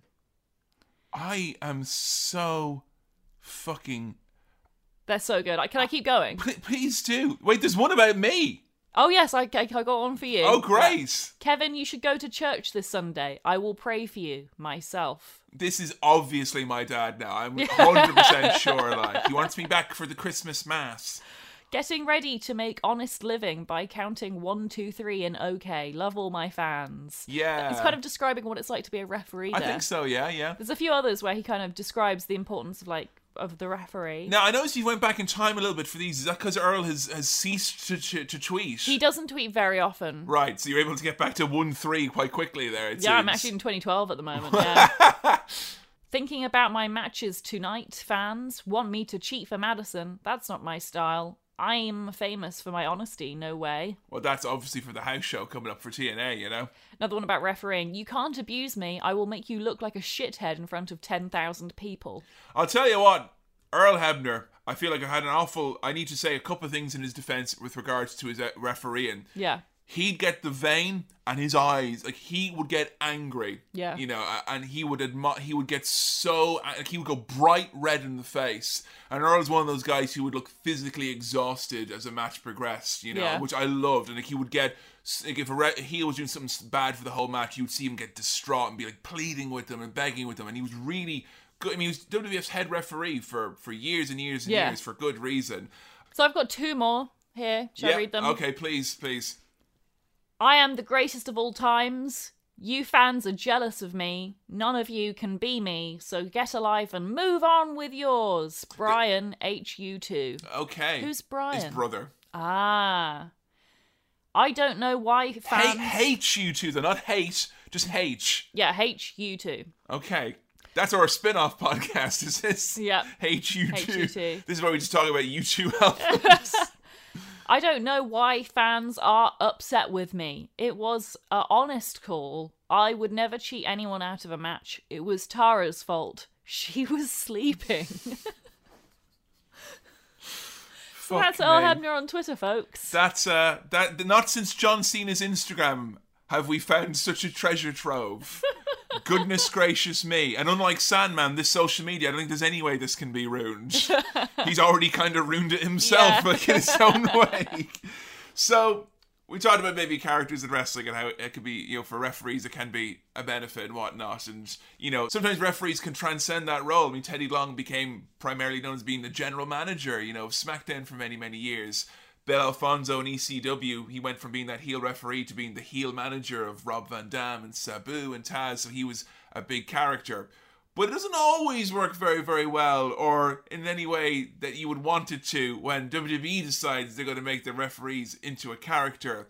Enter Tim White. Oh no! One of my all-time faves growing up, Timmy White was an absolute gent because Tim White was a referee who also owned a bar called the Friendly Tap. And back in the Attitude Era, they'd have barroom brawls, and very often Tim White's bar, this little tiny pokey pub down in Rhode Island, would get smashed up by the likes of the Dudley Boys, the Acolytes, etc. And the you know the Boss Man and kind of be throwing stuff. around. It'd be great he had this bar and he let it be used for brawls and he was a referee and he also was Andre the Giant's handler back in the day. Oh wow! So it was his job to basically make sure Andre could get from place to place comfortably. You know, he was his his guy at all times. Unfortunately, and this is a reality in wrestling, I don't think people realize, you know, we talked about referee being a very physically demanding role. But you know, injuries can happen in any case, and sometimes those injuries happen in the course of a match when they're taking a spot that seems like it could be totally harmless. Hmm. He's in a Hell in a Cell match with Triple H and Chris Jericho. He's on the ring apron, and then someone goes into the ropes. He's meant to kind of go off and bump into the cell, and he goes off and he smashes his elbow, completely messes up his arm, the arm that he uses for counting. It was really, really horrible. It basically meant that he couldn't referee ever again. Oh, that's sad. He did come back for one match, but I believe, like literally as he was making the count, just doing the count, it, Yeah. it fucks up your arm. I don't know if you saw Mike Chioda, the senior referee who they did that little doc with. He's got a massive elbow pad on because he's had constant elbow and arm pain Oh no. from doing those big counts. Like, Do you have to use one particular arm? I thought it was, I always thought it was the left hand, but I think it could be depending on what side you're on. Hmm. In- interesting question. Let's put that one out to the uh, to our dozens of new referee followers that we now have. But Tim White could no longer referee. But don't worry, pal, because Vince McMahon's got a role for everyone, even referees who we don't want to emphasize on TV anymore. WWE.com, pal. We got a new, new fun series with Josh Matthews and erstwhile referee Tim White. And what's it called, Joe? What do you mean? What's it called? I don't know what it's called. Oh, you don't know the title? No. Oh, it's called Lunchtime Suicides. Yeah. And Joe and I managed to find all but one of these still up on YouTube. They were taken off WWE's website eons ago. I wonder which one was deleted. The one that was taken off is the one at the very first one. Oh, right. Because in the very first one, it's it's to build up to a new Hell in a Cell match that they're doing, and they want to get over that the Hell in a Cell is like really crazy dangerous. It changes people. Like, oh, Mick Foley went off the Hell in a Cell. He was never the same. And they sent roving reporter and former Tough Enough contestant Josh Matthews to go to the Friendly Tap and interview Tim White. It's like Tim, you never were able to referee after that Hell in a Cell match. It kind of changed your life. And then Tim pulls out a shotgun. and He's like, "Yeah, I'm gonna kill myself now." And he Well, it doesn't though, does he? He doesn't, say anything he ever. doesn't. He's quiet. But he's basically implying that he's so depressed because of his life being ruined by Hell in the Cell that he's opted to take his own life and shoot himself off camera. Yeah. And then we picked up on the second episode, Yes. which happened that he had not killed himself. Yes. He had shot himself in his toe instead somehow. I don't know how you aim for the head and hit your toe, but In- inconsistencies is the name of the game here with, Yeah. with lunchtime suicides. So Josh Matthews is like, We're really glad that you're feeling a bit better. We're here for an interview. And then Tim White decides to eat rat poison. Yeah, and what comes very, very apparent very early on is that Vince McMahon doesn't think depression is a real thing. No. Or if it is a thing, it's not a sickness or an illness. No. Because every time they're like, oh, Mr. White, your disease, your depression, it's so bad. Like they talk about it the way South Park talked about alcoholism in that episode where they ridicule people calling it a disease. Right. Like Vince McMahon clearly thinks that he's just got a case of the blues and cheer up, pal. Yeah. You know, no one sneezed. Why would you be upset? Like, There's one time where they go to a like a, a lab, a chemical lab, Yep. and they're trying to find the, the treatment. They're trying to create the treatment for depression. yeah, they're going to find out in this medical facility. yeah, like- using all these chemicals and test tubes and what have you. And while there, Tim White gives himself mad cow disease. Now, Joe, as we all know from ITV and Ant and Dec, the solution to all mental health crises is just to have a chat with each other. Yeah, it's just a talk. So everyone do that now. Right now that everyone's sorted out their mental health problems Yeah, forever, everyone's cured. That was good of us to do that. I We've think. solved depression. I feel good about myself now. Me too. In the way that Ant and Dec must feel good about themselves. Let's take a second to pat each other on the back. Thanks, Joe. Good work. So he had mad cow disease. What other ways did uh, Mr. White unwisely try to kill himself, Joe? He hanged himself. Mm-hmm. He went into a bathtub and dropped a toaster in Mm-hmm. the bath, so he electrocuted himself.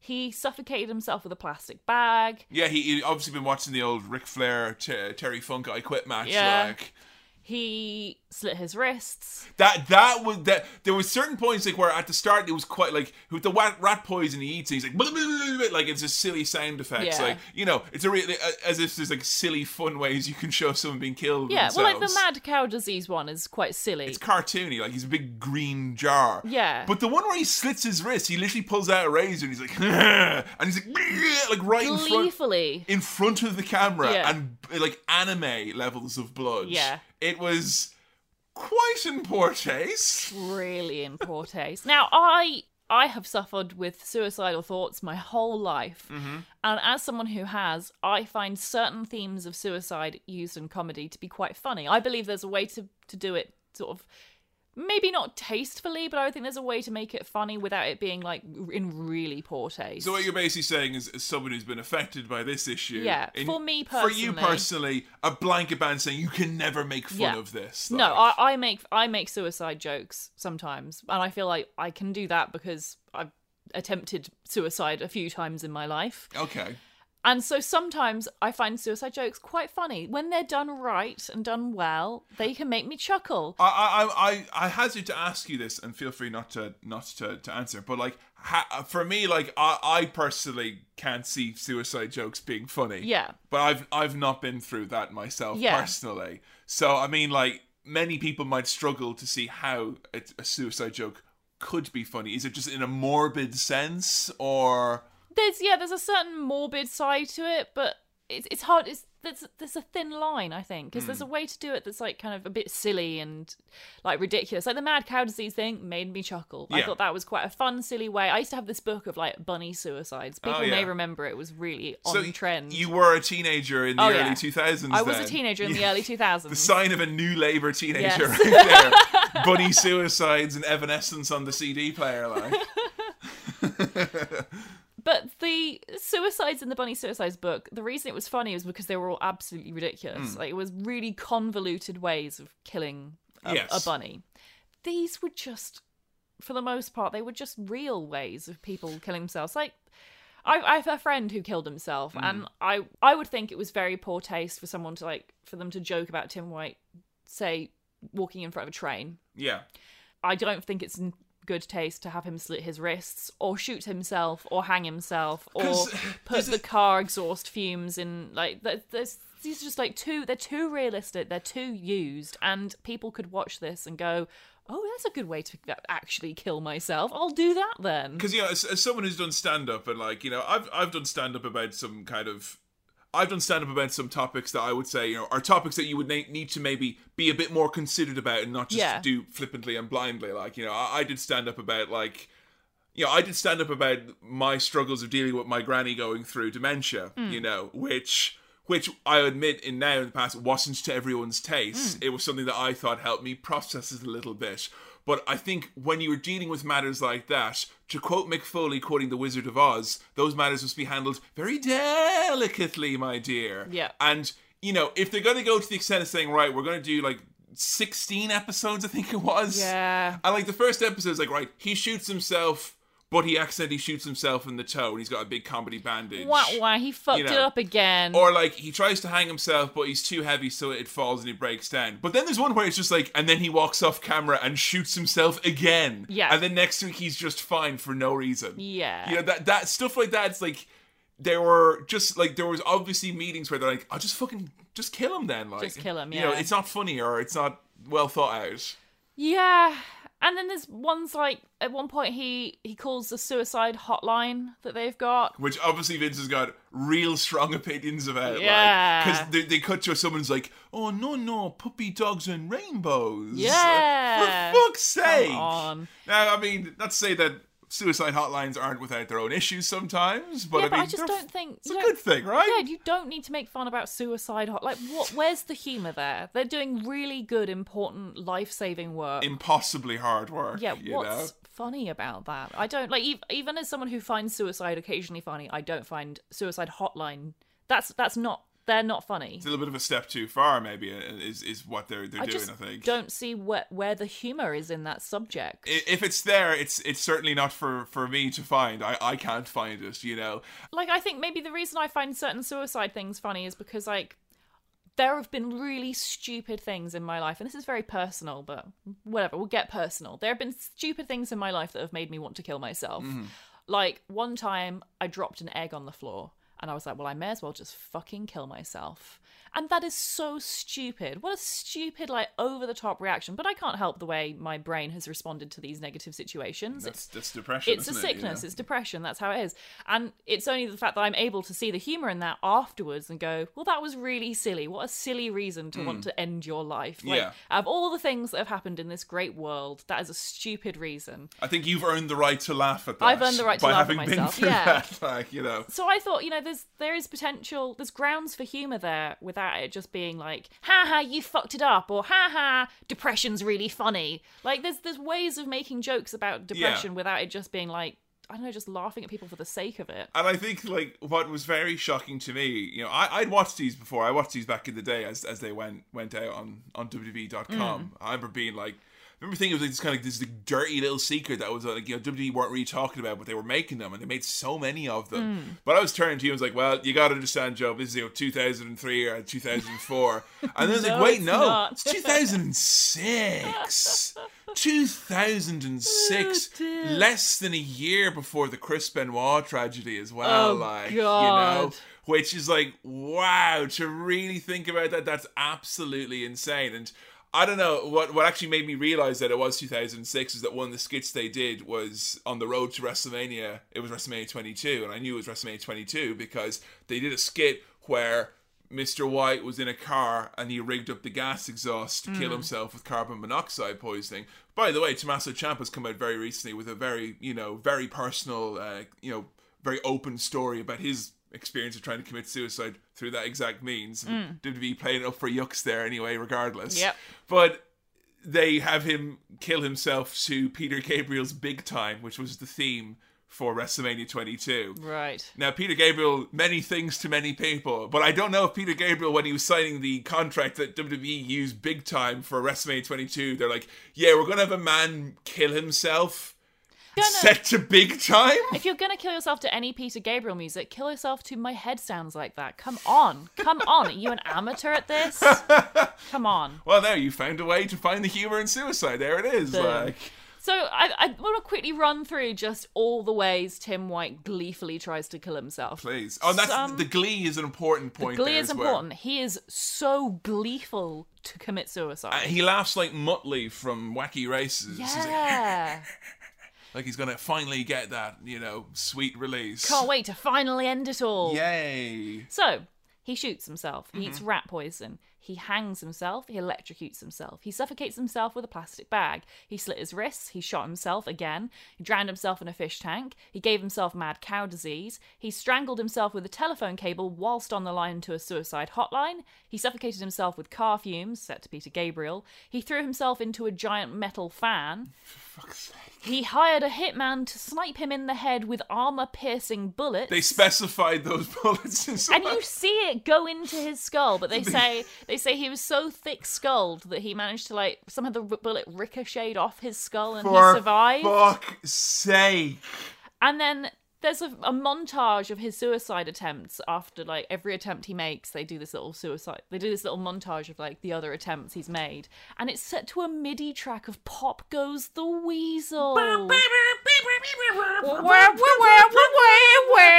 Oh my god. while he's slitting his wrists Uh, Josh Matthews, of course, throughout, who could best be described as a man in 2006 struggling with hair products.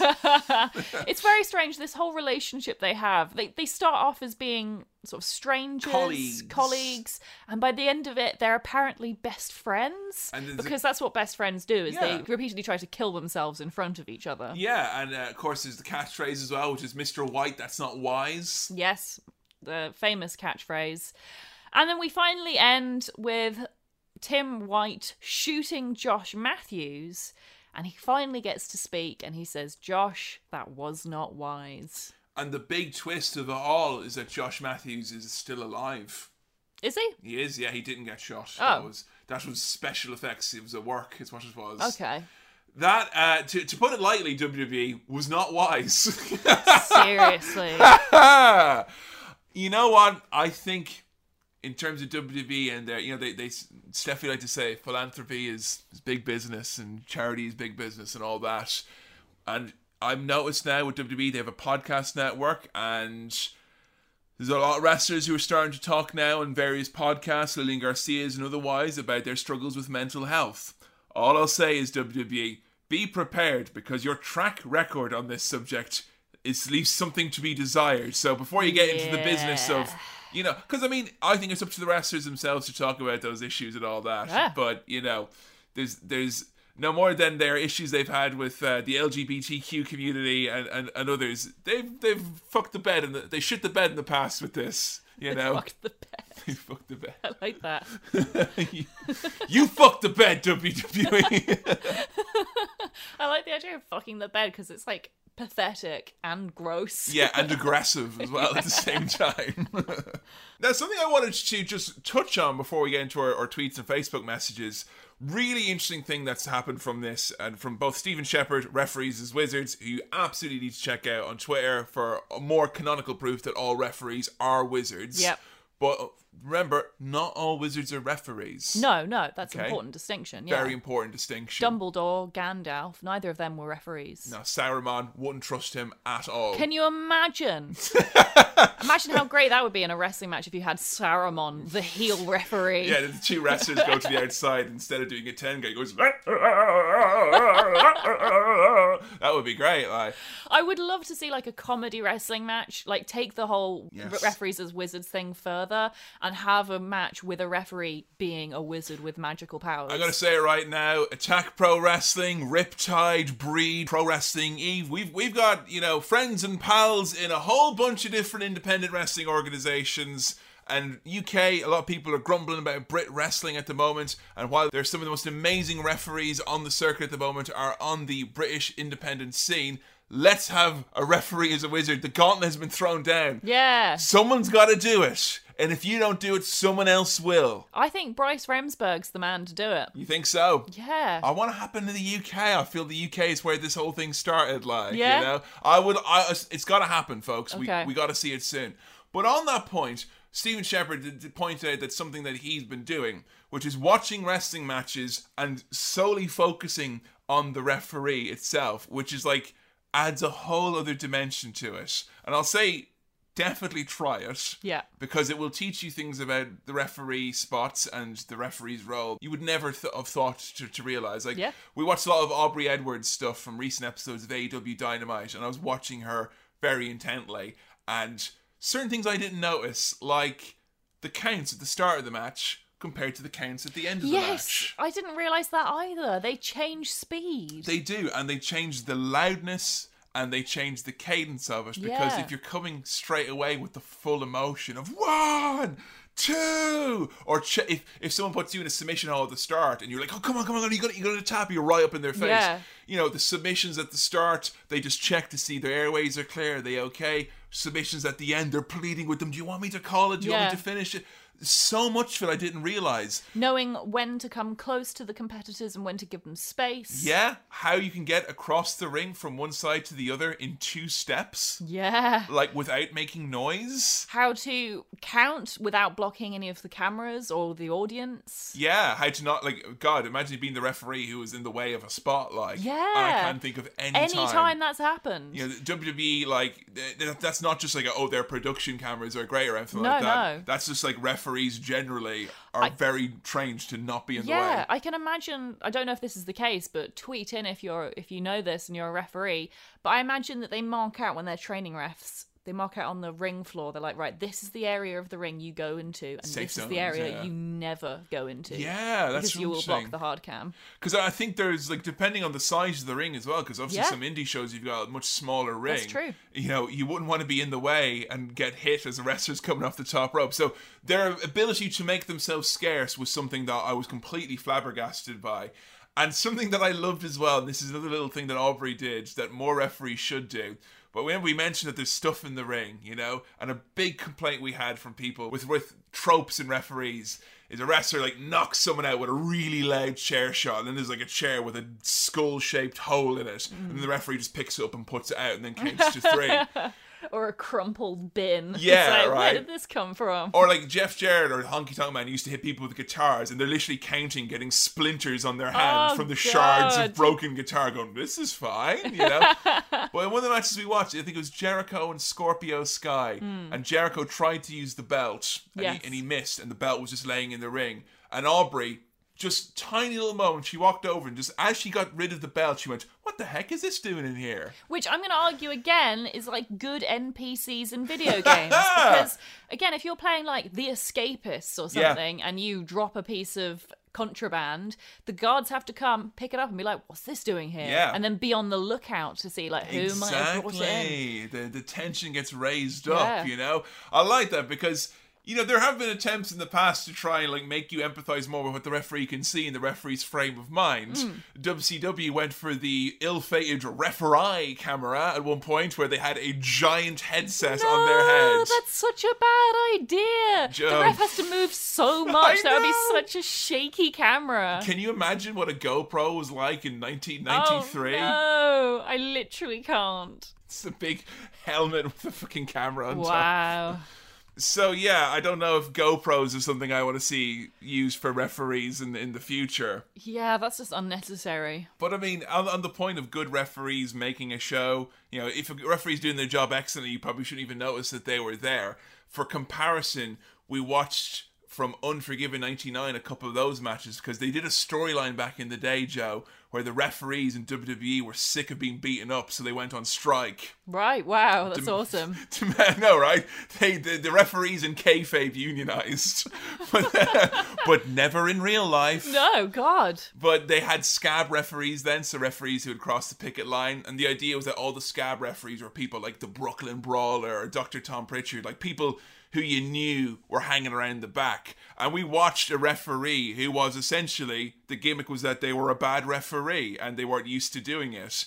And it ruined every match. We watched like D'Lo Brown and Mark Henry, and it was fucking hideous. Yeah. Like the referee, like he had to jog to go across the ring, and he made so much noise. Yeah. And all he, he was just pointing at various people. He had no emotion on his face. And he couldn't keep up with it as Yeah. well. He kept like having to. He wasn't there when he was supposed to be there, and he was to keep running later to catch up. Keep that in mind. He couldn't keep up with Mark Henry in 1999. Like that's not a good thing. Like, and he was exhausted at the end of the five-minute encounter. so yeah, I mean, refereeing definitely not something to be undertaken lightly. No way. And we've had a lot of people talk to us and say that a lot of indie promotions have traditionally been cheap with the referees, thinking anyone can do it. This person just wants to come to the show, they can be the referee. And when you think about the responsibility of keeping the wrestlers safe, the ring safe, mm. you know, the first aid, and you know, communication between the audience and the, the office and the people in the back and the wrestlers in the ring. Like honestly, I think really your referee should be even higher priority than getting your favorite wrestlers. Absolutely, because I mean, you could have the best wrestlers in the world in the ring. If there's a referee who doesn't know what to do with Yeah. them, that's bad. And I don't think anyone should be having a show where the wrestlers are helping the referee along the way. The No. referee should be there to help your wrestlers. If you had a good enough referee, you could put on rookie wrestlers who could Yeah. probably get you through a match. You know, I would love to actually see that. See like one of the best referees Yeah. with like some real early wrestlers in their career. Well, here's the thing, right? I mean, they always say Ric Flair could wrestle a broom, Yeah. you know, and Ric Flair could wrestle with anyone. You could go in there with Rick or Bret Hart or whoever, and they could wrestle around you. Bryce Remsburg could referee a match between two invisible men. I'm sure he could get me and you in the ring and make it look halfway That'd be so competent. fun. With some good commentary though. Like I think it could be an okay I think it time, could. yeah. It'd be better than if there was a poor referee. So invest in referees, I think, is a real important thing that we've been hearing from the referees who've been chatting with us. And on that note, let's head over now to your Facebook messages and Twitter posts to hear from the fans and the referees all about the world of refereeing. So first up on Twitter at How to Wrestling, we have one from Jenna ACY. Jessika Carr brings me so much joy as a woman breaking down barriers and just as an incredibly skilled professional. I'm a believer that the best refs go unnoticed, and I'm often several minutes into a match before her ponytail catches my eye and I realise it's her. She is absolutely awesome. The only downside to her coming to the forefront was the awkwardness of when she was introduced of WWE being she's the first ever female referee in WWE. Yes, like that's a bad look for you, WWE. But it's not even true. Oh, it's not even true. It's not even true. That's so distasteful. Then Rita Chatterton, this was interesting at the Mae Young Classic. Lita did mention, she said, well, there was, you know, obviously a referee uh, briefly in the early 80s, but Rita Chatterton, and I will say this is absolutely layer upon layer of controversy and conspiracy. And WWE have sued most people who have talked about this in any way, shape, or form. oh my god. But there were allegations that Rita Chatterton made that she refused sexual advances from Vince McMahon and he attempted to rape her. oh my god. And the issue with this and the issue with with discussing this is that WWE and Vince countersued her and the program that she did it with because they had uncovered that there was an alleged conspiracy involving David Schultz and some disgruntled former employees who were working with this journalist to try and round up as many kind of smear stories on WWE at the time. Now, charges were never filed against them. WWE felt they were trying to be extorted for for five million dollars from her, but she has been effectively and literally erased from the history books. wow, that's so unfair. So, whatever it is about the allegations, all it says is that there's the power there to literally wipe away someone from history. And honestly, you're lying to yourself if you're saying that WWE, the reason they haven't had female referees for as long as they've had, this is one of the main reasons. Wow. Is because they didn't want there to be eyes on that and then to link back to what happened in the 80s. Oh my god. And this is so separate scummy. to Mel Phillips and all the stuff we talked about in the Vince episode. I, all I will say is, uh, all I can do uh, without going into it too much is just compel you to do your own research. Uh, Titan Sinking is a book that has a lot of information about this, and I would implore anyone who's interested to find out more about Rita Chatterton and her erasure from history of wrestling for being the first ever female referee. That needs to be talked about. Yeah, my God. So yeah, that that is definitely something which has been uh, overlooked, and a lot of thanks to everyone who tweeted in to, to give us info about that and to, to let us know about about Rita Chatterton, which is something that was probably overlooked from our, our Vince episode. So yeah, thank you very much everyone for the information. From Craig Anderson, a former referee, I did it myself for four years. The one main thing I can say is that it is far harder than it looks. We actually put out a tweet literally saying hey referees who are following us what's the main thing you want people to know?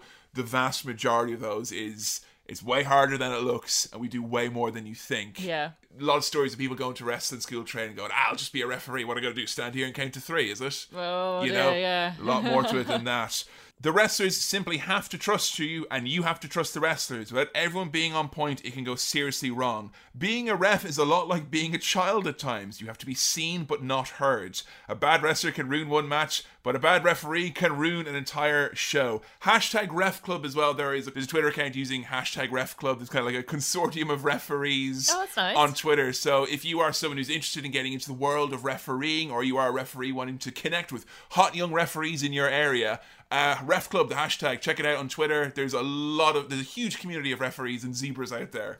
I know you mentioned before about the union storyline and referees. Yes. Why haven't referees actually unionized? Who knows? Why hasn't wrestling unionized?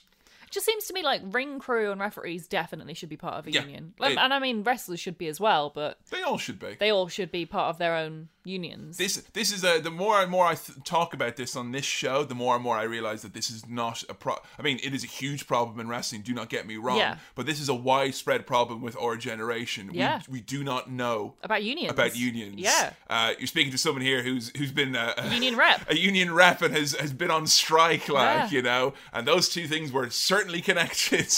but yeah, I mean, we d- we don't know. We were watching a documentary the other day. We've got an election coming up here in the UK, and someone's like, "I'm a duty manager, and I only make minimum wage." And like, have you spoken to your union? And they're like, "What's a union?" I was like, well, there you go. That's how shit like this happens. So, yeah, I don't know, Joe, is the question, but I fear for wrestling and or generation as a whole. Yeah. Next up from Robert Secundus on Twitter, I think Aubrey had demonstrated that refs shouldn't be noticed is a falsehood. She makes the story and rules so much clearer in every match. I bet if more refs had backgrounds in dance or performance, the bar for newbies understanding in ring stories would be lower. So it's really interesting because there is this disparity between people who think that refs should be seen and not heard and mm. people who think that refs can really add to a storyline. And I believe kind of in both of those. Yeah, I think so. Depending on the type of match, depends on what type of referee you want. Like I want them to be like I, I the whole see not heard thing. Yes, absolutely. Until it comes time for them to do something, because I think that a big main event match. I mean, every time Chris Jericho gets in Aubrey Edwards' face, I get goosebumps. you know, like when it, when the time comes for them for this to happen, I think yeah that, that them having a character or a name or an established like you know something about them.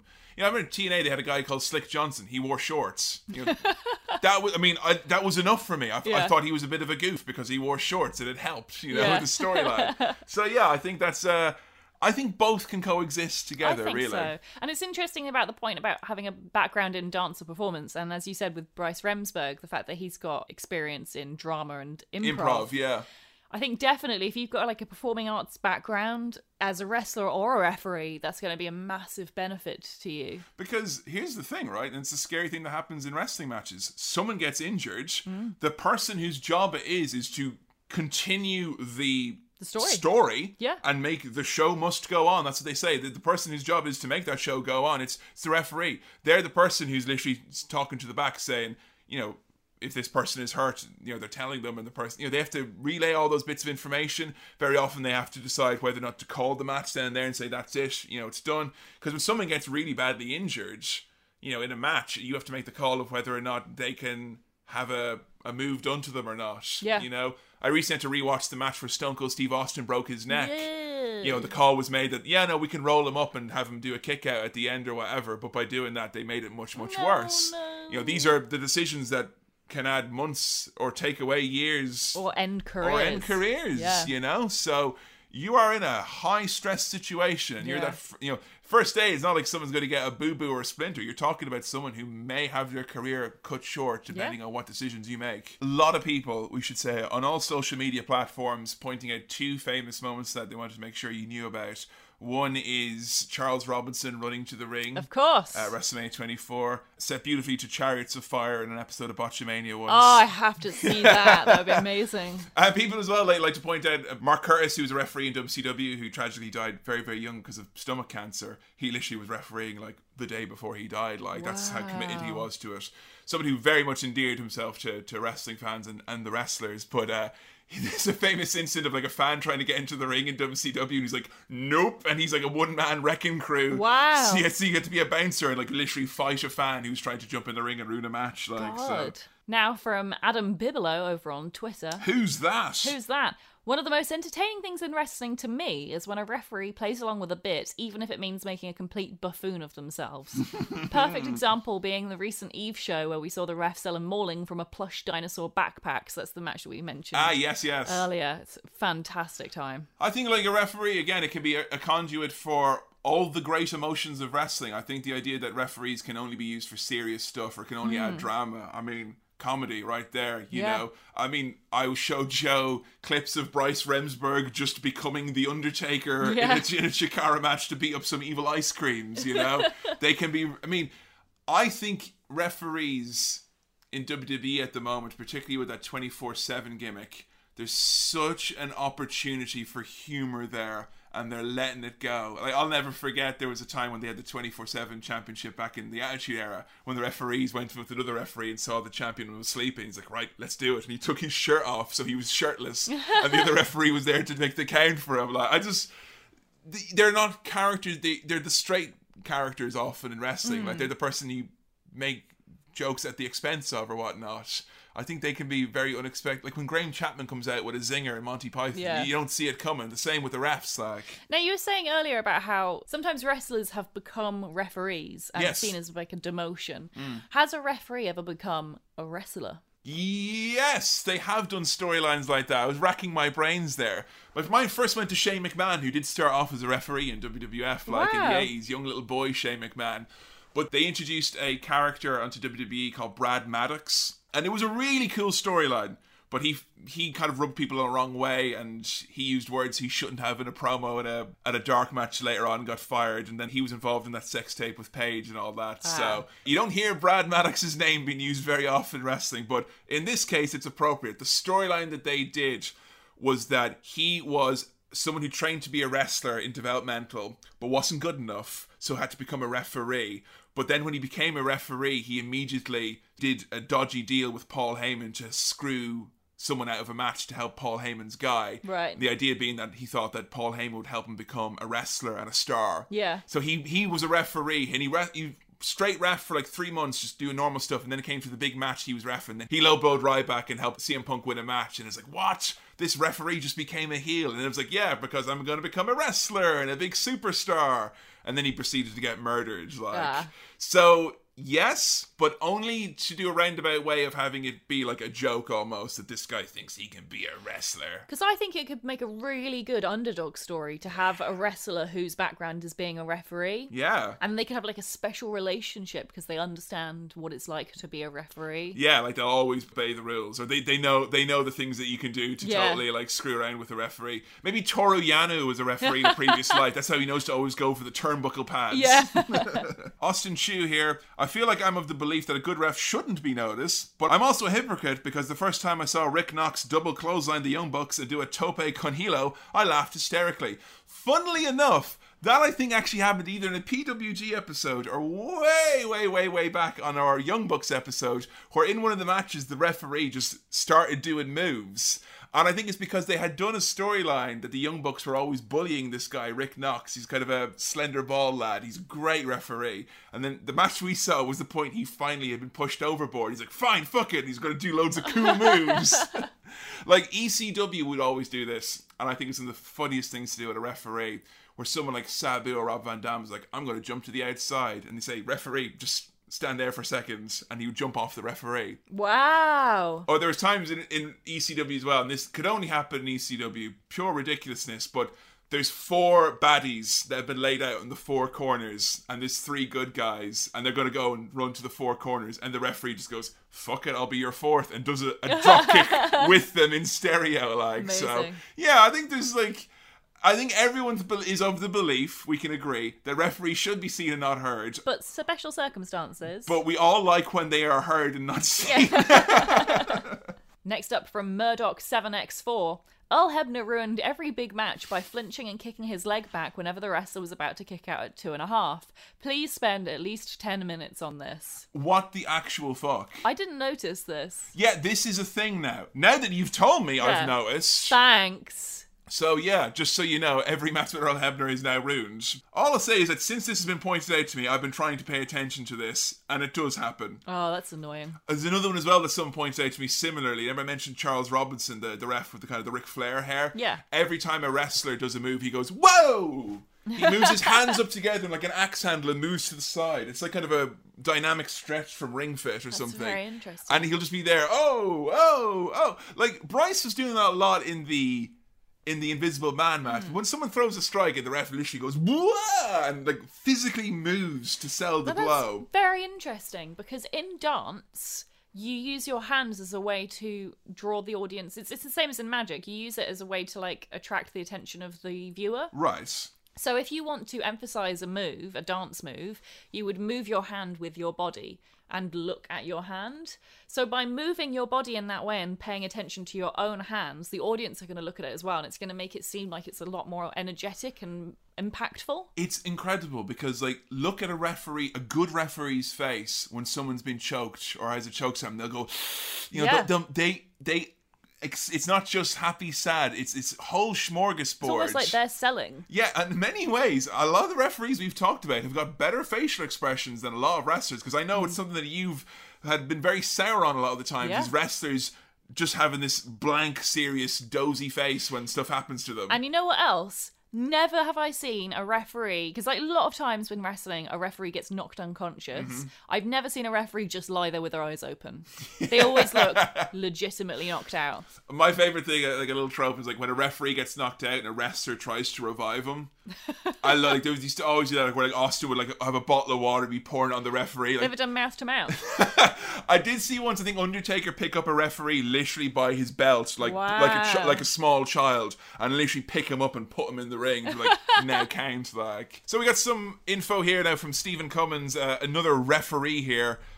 A referee can make or break a match, especially at the indie level. I think like everything we've talked about, you could say like it's times a million for indie shows because uh, in AMAs, like a lot of referees I've been reading about have been asked about like what's it like when you're in a big arena, and they're like honestly, it's just kind of hard because you can't see the people. And you had this just kind of general white noise, like the way the wrestlers find it difficult to tell in a big arena what the reaction is. But if you're in an indie environment and you're the referee, you are painfully aware Mm-hmm. of everyone in that arena because you're looking around, you're you're looking at the crowd the whole time. Yeah. If a ref looks disinterested or just not engaging in the action, it can be very world breaking as a ref has to almost be a conduit for the fans. That's actually interesting. Imagine a referee who just kind of like, eh, Yeah. you know. At one time, The Rock was a special guest referee, and he went, One, two, it doesn't matter if The Rock counts to three. It must be really hard if you like feel like you're about to yawn as a referee. Like if you're just tired, yeah. you can't yawn. You're right. Better not. I'd be rubbish. I yawn all the goddamn time. Yeah, and particularly they're doing something that's physically demanding. It was very interesting when we were talking about that Mike Chioda documentary. He was like, I couldn't tell you how many matches I've refereed. And we were like, I'll just count up the number of shows, Mike. And they're like, wait, how many? We don't even know. And I think if you look at a given pay per view, some referees do work more than once. Oh yeah, in fact most do. I yeah. That's interesting in its own right. Yeah, I think he he said he thought he'd done fifteen thousand matches in his lifetime. Hell. That's a lot. And he's talking about back in the days when they did the double shot, you have the show at 1 p.m., Yeah. multiple refereeing jobs, and then a show again at 7 p.m., multiple refereeing jobs. Unbelievable. Continuing on here now. Whereas if the ref is involved, conveying the tension and getting you invested in the babyface's struggle, it can be a massive drama intensifier. At my level, I am also a timekeeper, so I will give time keys to the performers that will be given as they will be given match time, say eight to ten minutes. You let them know then if it's going to be you know, like five minutes. Basically, Greg Wallace and MasterChef. I'm also relaying messages between the performers. Say when I'm checking on the babyface, they might tell me to tell the heel the next spot, etc. Something else. It's funny at this point now. We're like, I've never seen a referee do this. Hmm. But like I constantly hear wrestlers call spots. Yes. Like, John Cena. I'm gonna do my finisher now. Yeah. Hey everybody! You want to see the you want to see the AA?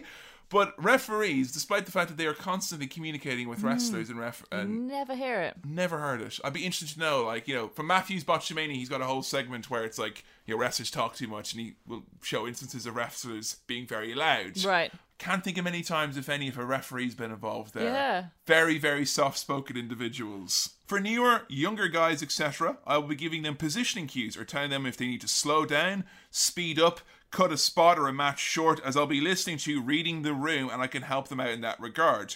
You're one of the busiest guys in the match. It amazes me when people think that you just go out there and count to three, five, or ten. And you're also very upfront for wrestler safety. If anything, I am overly cautious and will check on guys probably too much, but say the heel may not sometimes realize that they've actually winded or knocked out another guy, or they could be momentarily loopy. So again, you gotta pass that along. Very, very hard work, but very rewarding as I get to learn so much watching but interacting with amazing talent. And you gotta say, there ain't no better seat in the house than that, like, because, you know, when you're a commentator, you're on a monitor, but the referee right there in the action. That's pretty amazing stuff. I have a theory. Now, I did media production at university, Mm. and when you study media, it often ruins media for you Yes. because you can't watch films in the same way without sort of analyzing things. I wonder if you are a referee, if it kind of ruins wrestling for you because then you suddenly you're very well aware of the referees in each match. Like it would be impossible not to pay attention to what they're doing. And if you've got a bad referee, Mm. you'd be so sensitive to that fact. Because interesting in that we watched um, some of the Jimmy Korderas refereeing 101 DVD, which a lot of referees have told us like that's that's really good. That's like the closest thing to like an actual guide that's out there. And he had like lists and lists of pet peeves, you know, mm. res- referees in the wrong position, referees doing this but not doing that. I would imagine it just means there's a lot more things that could potentially irritate you. Mm. But that being said, if you're a referee, I mean, most people won't watch the match and go, referee did a great job there. Yeah. You know, Whereas I feel like now, having done this episode, I'm going to be a lot more conscious of that role because I think genuinely in 2019 we're in a little bit of a referee renaissance. Yeah. You know, there was an NXT show recently that had an all-female referee team. That's awesome. Which, to, to my knowledge, is one of the only times that's ever happened. Uh, I think that is definitely the only time it ever happened with WWE. So they are training more women to become referees. That's so cool. It is. It's great. Like it's become the norm, and I like as much as I'm happy that Aubrey Edwards has been cast into the stratosphere and is everyone's fave. I don't want it to become like she's like The she's, only one. she's the one. Like you know, much like I don't want Jessika Carr to be like, oh, we have one, so it's okay. Hmm. Like you know. You know, we don't come across as part of the wrestling fandom recently, but when we do things like tweet about Jim Cornette being racist and stuff like that, we do get to see into the fucking shrieking abyss. Hmm. Even in that shrieking abyss, I don't see people complaining in any way about women refereeing men's matches. No. You know, and Even though a lot of people have real issues with intergender wrestling, Yeah. but for whatever reason, they're fine with refs being female. So, Yeah. I don't know. How about refs who are female taking spots? Because I had a tab open earlier that said Jesus, and it was Aubrey Edwards. She had described as the worst spot she got, you know, in terms of being knocked out. She got kicked right in the side of the head by Rey Fenix. Now, she said completely safe, all that, it was worked. But in terms of visuals and optics, Oh, I ah, I mean, it was very effective. I've never heard such heat from a crowd. Yeah, I don't know if mainstream audiences are necessarily ready for that yet. I think there is still some kind of discussions maybe that need to be had on a larger scale before everyone's totally cool with the female refs getting manhandled. But all I'll say is, male or female, if you establish them as a character, it'll mean a lot more when Yeah. stuff happens. Definitely. Now from S Mini Hain 87, when I was young and Triple H was super heel, beating everyone and trying to intimidate the refs, I always thought it was so cool when Earl Hebner would stand up to him being a bully and shove him back and not take it. Being bullied as a kid, this always made me happy. Hey! So you're not alone. Yay! You too had a problematic phase when Yeah. you were growing up. Now from Joe Del Toro, I always played as the special referee in the SmackDown games and inevitably ruined the match by doing slow counts and unfair DQs. Since I wasn't aware of kayfabe at the time, I grew up hugely appreciating these stripy stalwarts for not doing the same. I mean, we had a lot of the other people chatting about special guest referees, and there's definitely an art form to it. I don't Yeah. think anyone can do it. I think Mick Foley was like a bit of a master of the special guest referee. But like, I'd even say even great storyline moments where like Vince McMahon's a special guest referee. There's always going to be the disconnect of someone being in there who's not as good at doing the mm. count and all that, and can't get the drama quite as well. Like, so I all I've heard from from wrestlers who have reached out is that if there is a special guest referee, it usually means that the match is a little bit there's more prep. There has to be more chats beforehand because whoever's being there as the conduit is not going to be someone who's used to doing it a lot. But Yeah. generally speaking, if they're a trained wrestler, they'll know certain things. But what is very clear from this is just because you're trained to be a wrestler doesn't mean that you can be a referee yeah. if anything, being trained to be a referee often means that you probably could. It probably might work the other way a little Yeah, bit more. I you think know. so. So yeah. Now from AJ Miller 89, I'm of the opinion that refs need their own introductions by the announcer to put over how important some matches are. Yes. Yeah? World Championship matches now. Well, like now that they're in the point where they do the lights dim down, AEW does it, WWE does it because NXT started doing it. They dim the lights down, they hold up the belt, and they do the in-ring introductions. They say, "Here's the champion, here's the challenger." Why not say when the bell goes, the referee in charge, bap. You know that is, that's who they are. What about if referees had entrance music? well, Earl Hebner got an entrance once in, in the height of Hebner Mania in the year 2000 on SmackDown. I think that's maybe a bit much. Yeah. Like, maybe if you're there at. Like, if you're there at a live show, the referee coming into the ring is always a bit of fun, isn't it? Yeah. Like, you know, where they. They come in and there's a big oh before they go through the ropes. That that always makes me laugh. Fun little fact. I remember randomly this has just popped up, but ages and ages and ages ago, there was a match we watched for Ring of Honor, which had a referee, their head referee, which was Todd Sinclair, who was being booed en masse, even though he wasn't a baddie. And you were like, why is everyone booing poor Todd? He just he was the he was the kind of uh, the blonde referee who Toru Yano kept trying to move around with in Yeah. that match we saw. A very sympathetic kind of individual who the crowd were always booing. I tried to find out why people boo him so much, and apparently the reason is is that when Ring of Honor first started, because they wanted to have it be the super pure technical wrestling, because he always fell for all the heel tricks. People were like, "You're ruining the product." Wow. because like Ring of Honor, you shouldn't be distracted as a referee, or you shouldn't, you know, get knocked out for ages. You're you're making this bad for everyone, so that's why he has historically been hated. Apparently, Oh, I see. so there we go. Joe, how do you feel about the world of referees now? I feel good. Yeah, Yeah. I feel like I appreciate it a lot more than I did before. Yeah. I feel like I've got a newfound, yeah, appreciation for refereeing. Do you think that you're going to be uh, looking for referees' names and stuff in the future? I think if they are told to me, I will make more of an effort to remember them. Mm. But that's the trouble, isn't it? Is that you don't get to hear about them most of the time. So I'm, I'm not, probably not going to go away and Google each ref I see. You're not going to have your internal roster of referees in your head like I do. Like, I mean, probably not until WWE actually emphasizes them a bit more. do you think they will? I hope they do. I mean, because they they're obviously paying attention to AEW and other shows. We were going to say they're know? obviously paying attention to our podcast. They've done loads of things that we said they should do. I mean, they have, but that's besides the point. Like, you know, where we were back in 2015 saying that one of American Alpha should be Kurt Angle's kids. Yeah. What the fuck were we thinking? Like, you know, not that one, Not- the other one. No, not like that. But yeah, I just I think that it's going to happen soon because Yeah. they're looking over now. And you know, names we've mentioned a lot, but Aubrey and Bryce Remsburg and Rick Knox, these like names who have got a following over an AEW. Mm, you know, I think that NXT will start doing it sooner rather than later. You know, and then if NXT do it, I think WWE will have to do it. You know, Wow. you've you've got to give them a name. They're doing a hard job. Yeah, And from what it seems, referees should be paid more, generally speaking. they should. And you know what else? Something that didn't come up in this conversation so far, so I'm saying it now. Hmm? Referees should be inducted into the Hall of Fame. Yes, that it was a really early episode where I, I mentioned Yeah. the Hall of Fame. You're like, oh, the referees go in there. I'm like, no, no. And they should. They They, should. absolutely should. I mean, I guess the problem they have is that the person who would most likely put in that Hall of Fame, the most famous referee, oh, Earl Hebner. Earl Hebner, has got like a, a box of T-shirts with your name on it, saying that I'm not going in the Hall of Fame. Like, you know. So yeah, interesting that. Hey, this is something which is. You know, much like a commentary episode, I think this is quite a broad church of a topic. It's something that we will certainly be revisiting, and we certainly want to keep the conversation going. I'm very well aware that a lot of referees will probably only hear this episode or know about this episode, I should say, once it's been recorded and it's come out. So if you are someone who's listened to this and you've got more to add to this conversation, we do revisit these topics and episodes on our Patreon. So please do use the hashtag HowToReferees. We always want to keep the conversation going so we can revisit these episodes.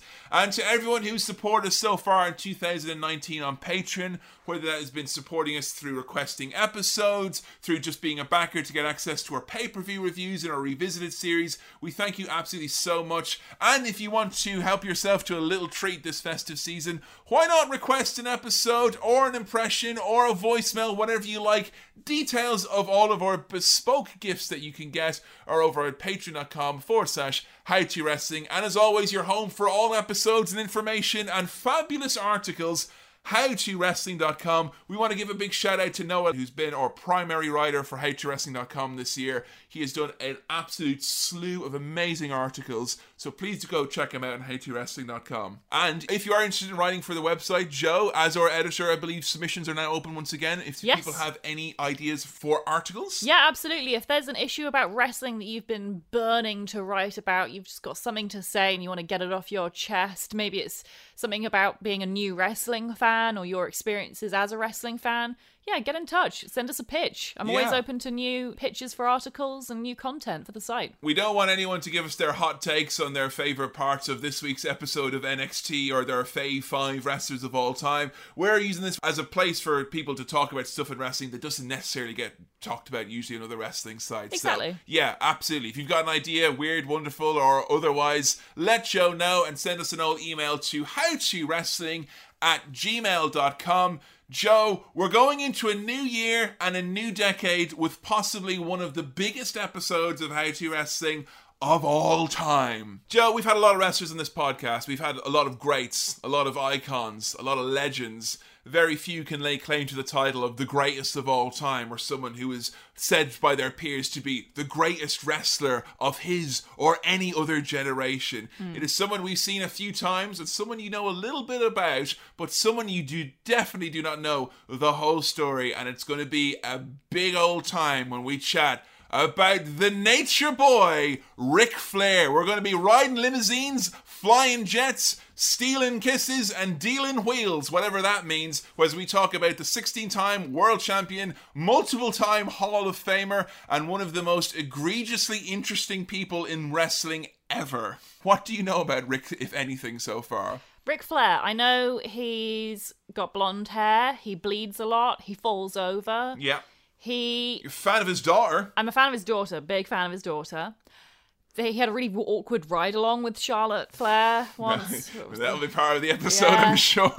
um, let's see. One time I read something that I thought was a funny joke on Twitter. Yeah. Where someone was like, "Oh yeah, Ric Flair once went to a restaurant and instead of paying for his pasta, he just threw his Rolex watch into a plate of spaghetti and cried, "I have ten of these," and walked off. And I read this to you, and you were like, "That's probably not a funny joke. Yeah. That probably happened." Yeah, uh, Ric Flair's the type of guy when if he got into a fight would take off one of his loafers and go, "These shoes cost more than your house." Woo! Don't brag about that, Ric Flair. It is going to be a study in a simple but effective and incredibly high octane in ring style, but also a story about the psychology of wrestling and fame in wrestling and how the lines can be blurred between character and person. Because he ain't Ric Flair, he's Richard Fliehr, and that is not the same person, but I don't know if he knows the difference anymore. I'm so excited for this episode because I think I've loved every single Ric Flair match I've seen, and we watched an over an hour long match Mm. Yeah. between him and Sting, and it's one of the best matches I've ever seen. So I am hyped for this. I think Ric Flair was the person really who made you think that long matches could actually be Yeah. like, you know, to that point before that long matches episode, you were very down on the prospect. so yeah, Ric Flair, a very controversial figure, but only if you ask some of the other people we've talked about who are all-time greats. He's rubbed a lot of people the wrong way, people like Bret Hart, Eric Bischoff, even at times Vince McMahon. So there's a lot to talk about with Ric, and it's someone who will have to tread a fine line between not just gushing about his amazing matches, but not just talking about his complicated and strange and truly unique personal life and rise to his place as one of the all time legends in wrestling. Settle yourselves in, folks. It's going to be a long one, and we are after your match recommendations, your thoughts, your feelings, and your memories of the in ring and post in ring career of the Nature Boy. Use the hashtag HowToRic Flair. Diamonds are forever, and so is this podcast. So let's check out Ric Flair in our next episode, and we're gonna have a grand old time, I'm sure. Are you in any way like? Are you excited or apprehensive? I'm just excited. just excited. Just excited, yeah. Really, really excited. Oh my god! I mean, so far Joe has seen like wife swap with Ric Flair. I sure have I've seen a few, you know, WWE docs where Ric has shown up, but I really don't think we could safely say at this point that you really know the man, No, do you? definitely not. Have you seen many Ric Flair promos? I've seen one where he came back from retirement. Yeah. You showed it to me. Oh, this is just, the Bischoff one. yeah, where he's just like garbled. You You're a liar. can't make out what he's saying. You're a scam. You are a no good son of a bitch. So, yeah, okay. Let's add on to that usual thing. I want the wildest, craziest, weirdest Ric Flair promos. I could watch Ric Flair promos all day, and you and I will be. So, Oh, God. we, uh, no, Joe, you're going to be as entertained as the matches, I think. So yeah, let's go hell for leather. Ric Flair promos. Let's go TNA, Mean Gene, and WCW. Straight up cocaine 80s promos. Whatever it is, let's watch it. It's going to be an all-time classic episode of to Wrestling. Thank you so much, everyone, for listening in. And as always, if you're listening on iTunes, SoundCloud, or on Stitcher, leave us an old rating or review. Get your tweets in for How to Ric Flair. Don't forget the hashtag. There'll be a post on Facebook and a thread on Twitter.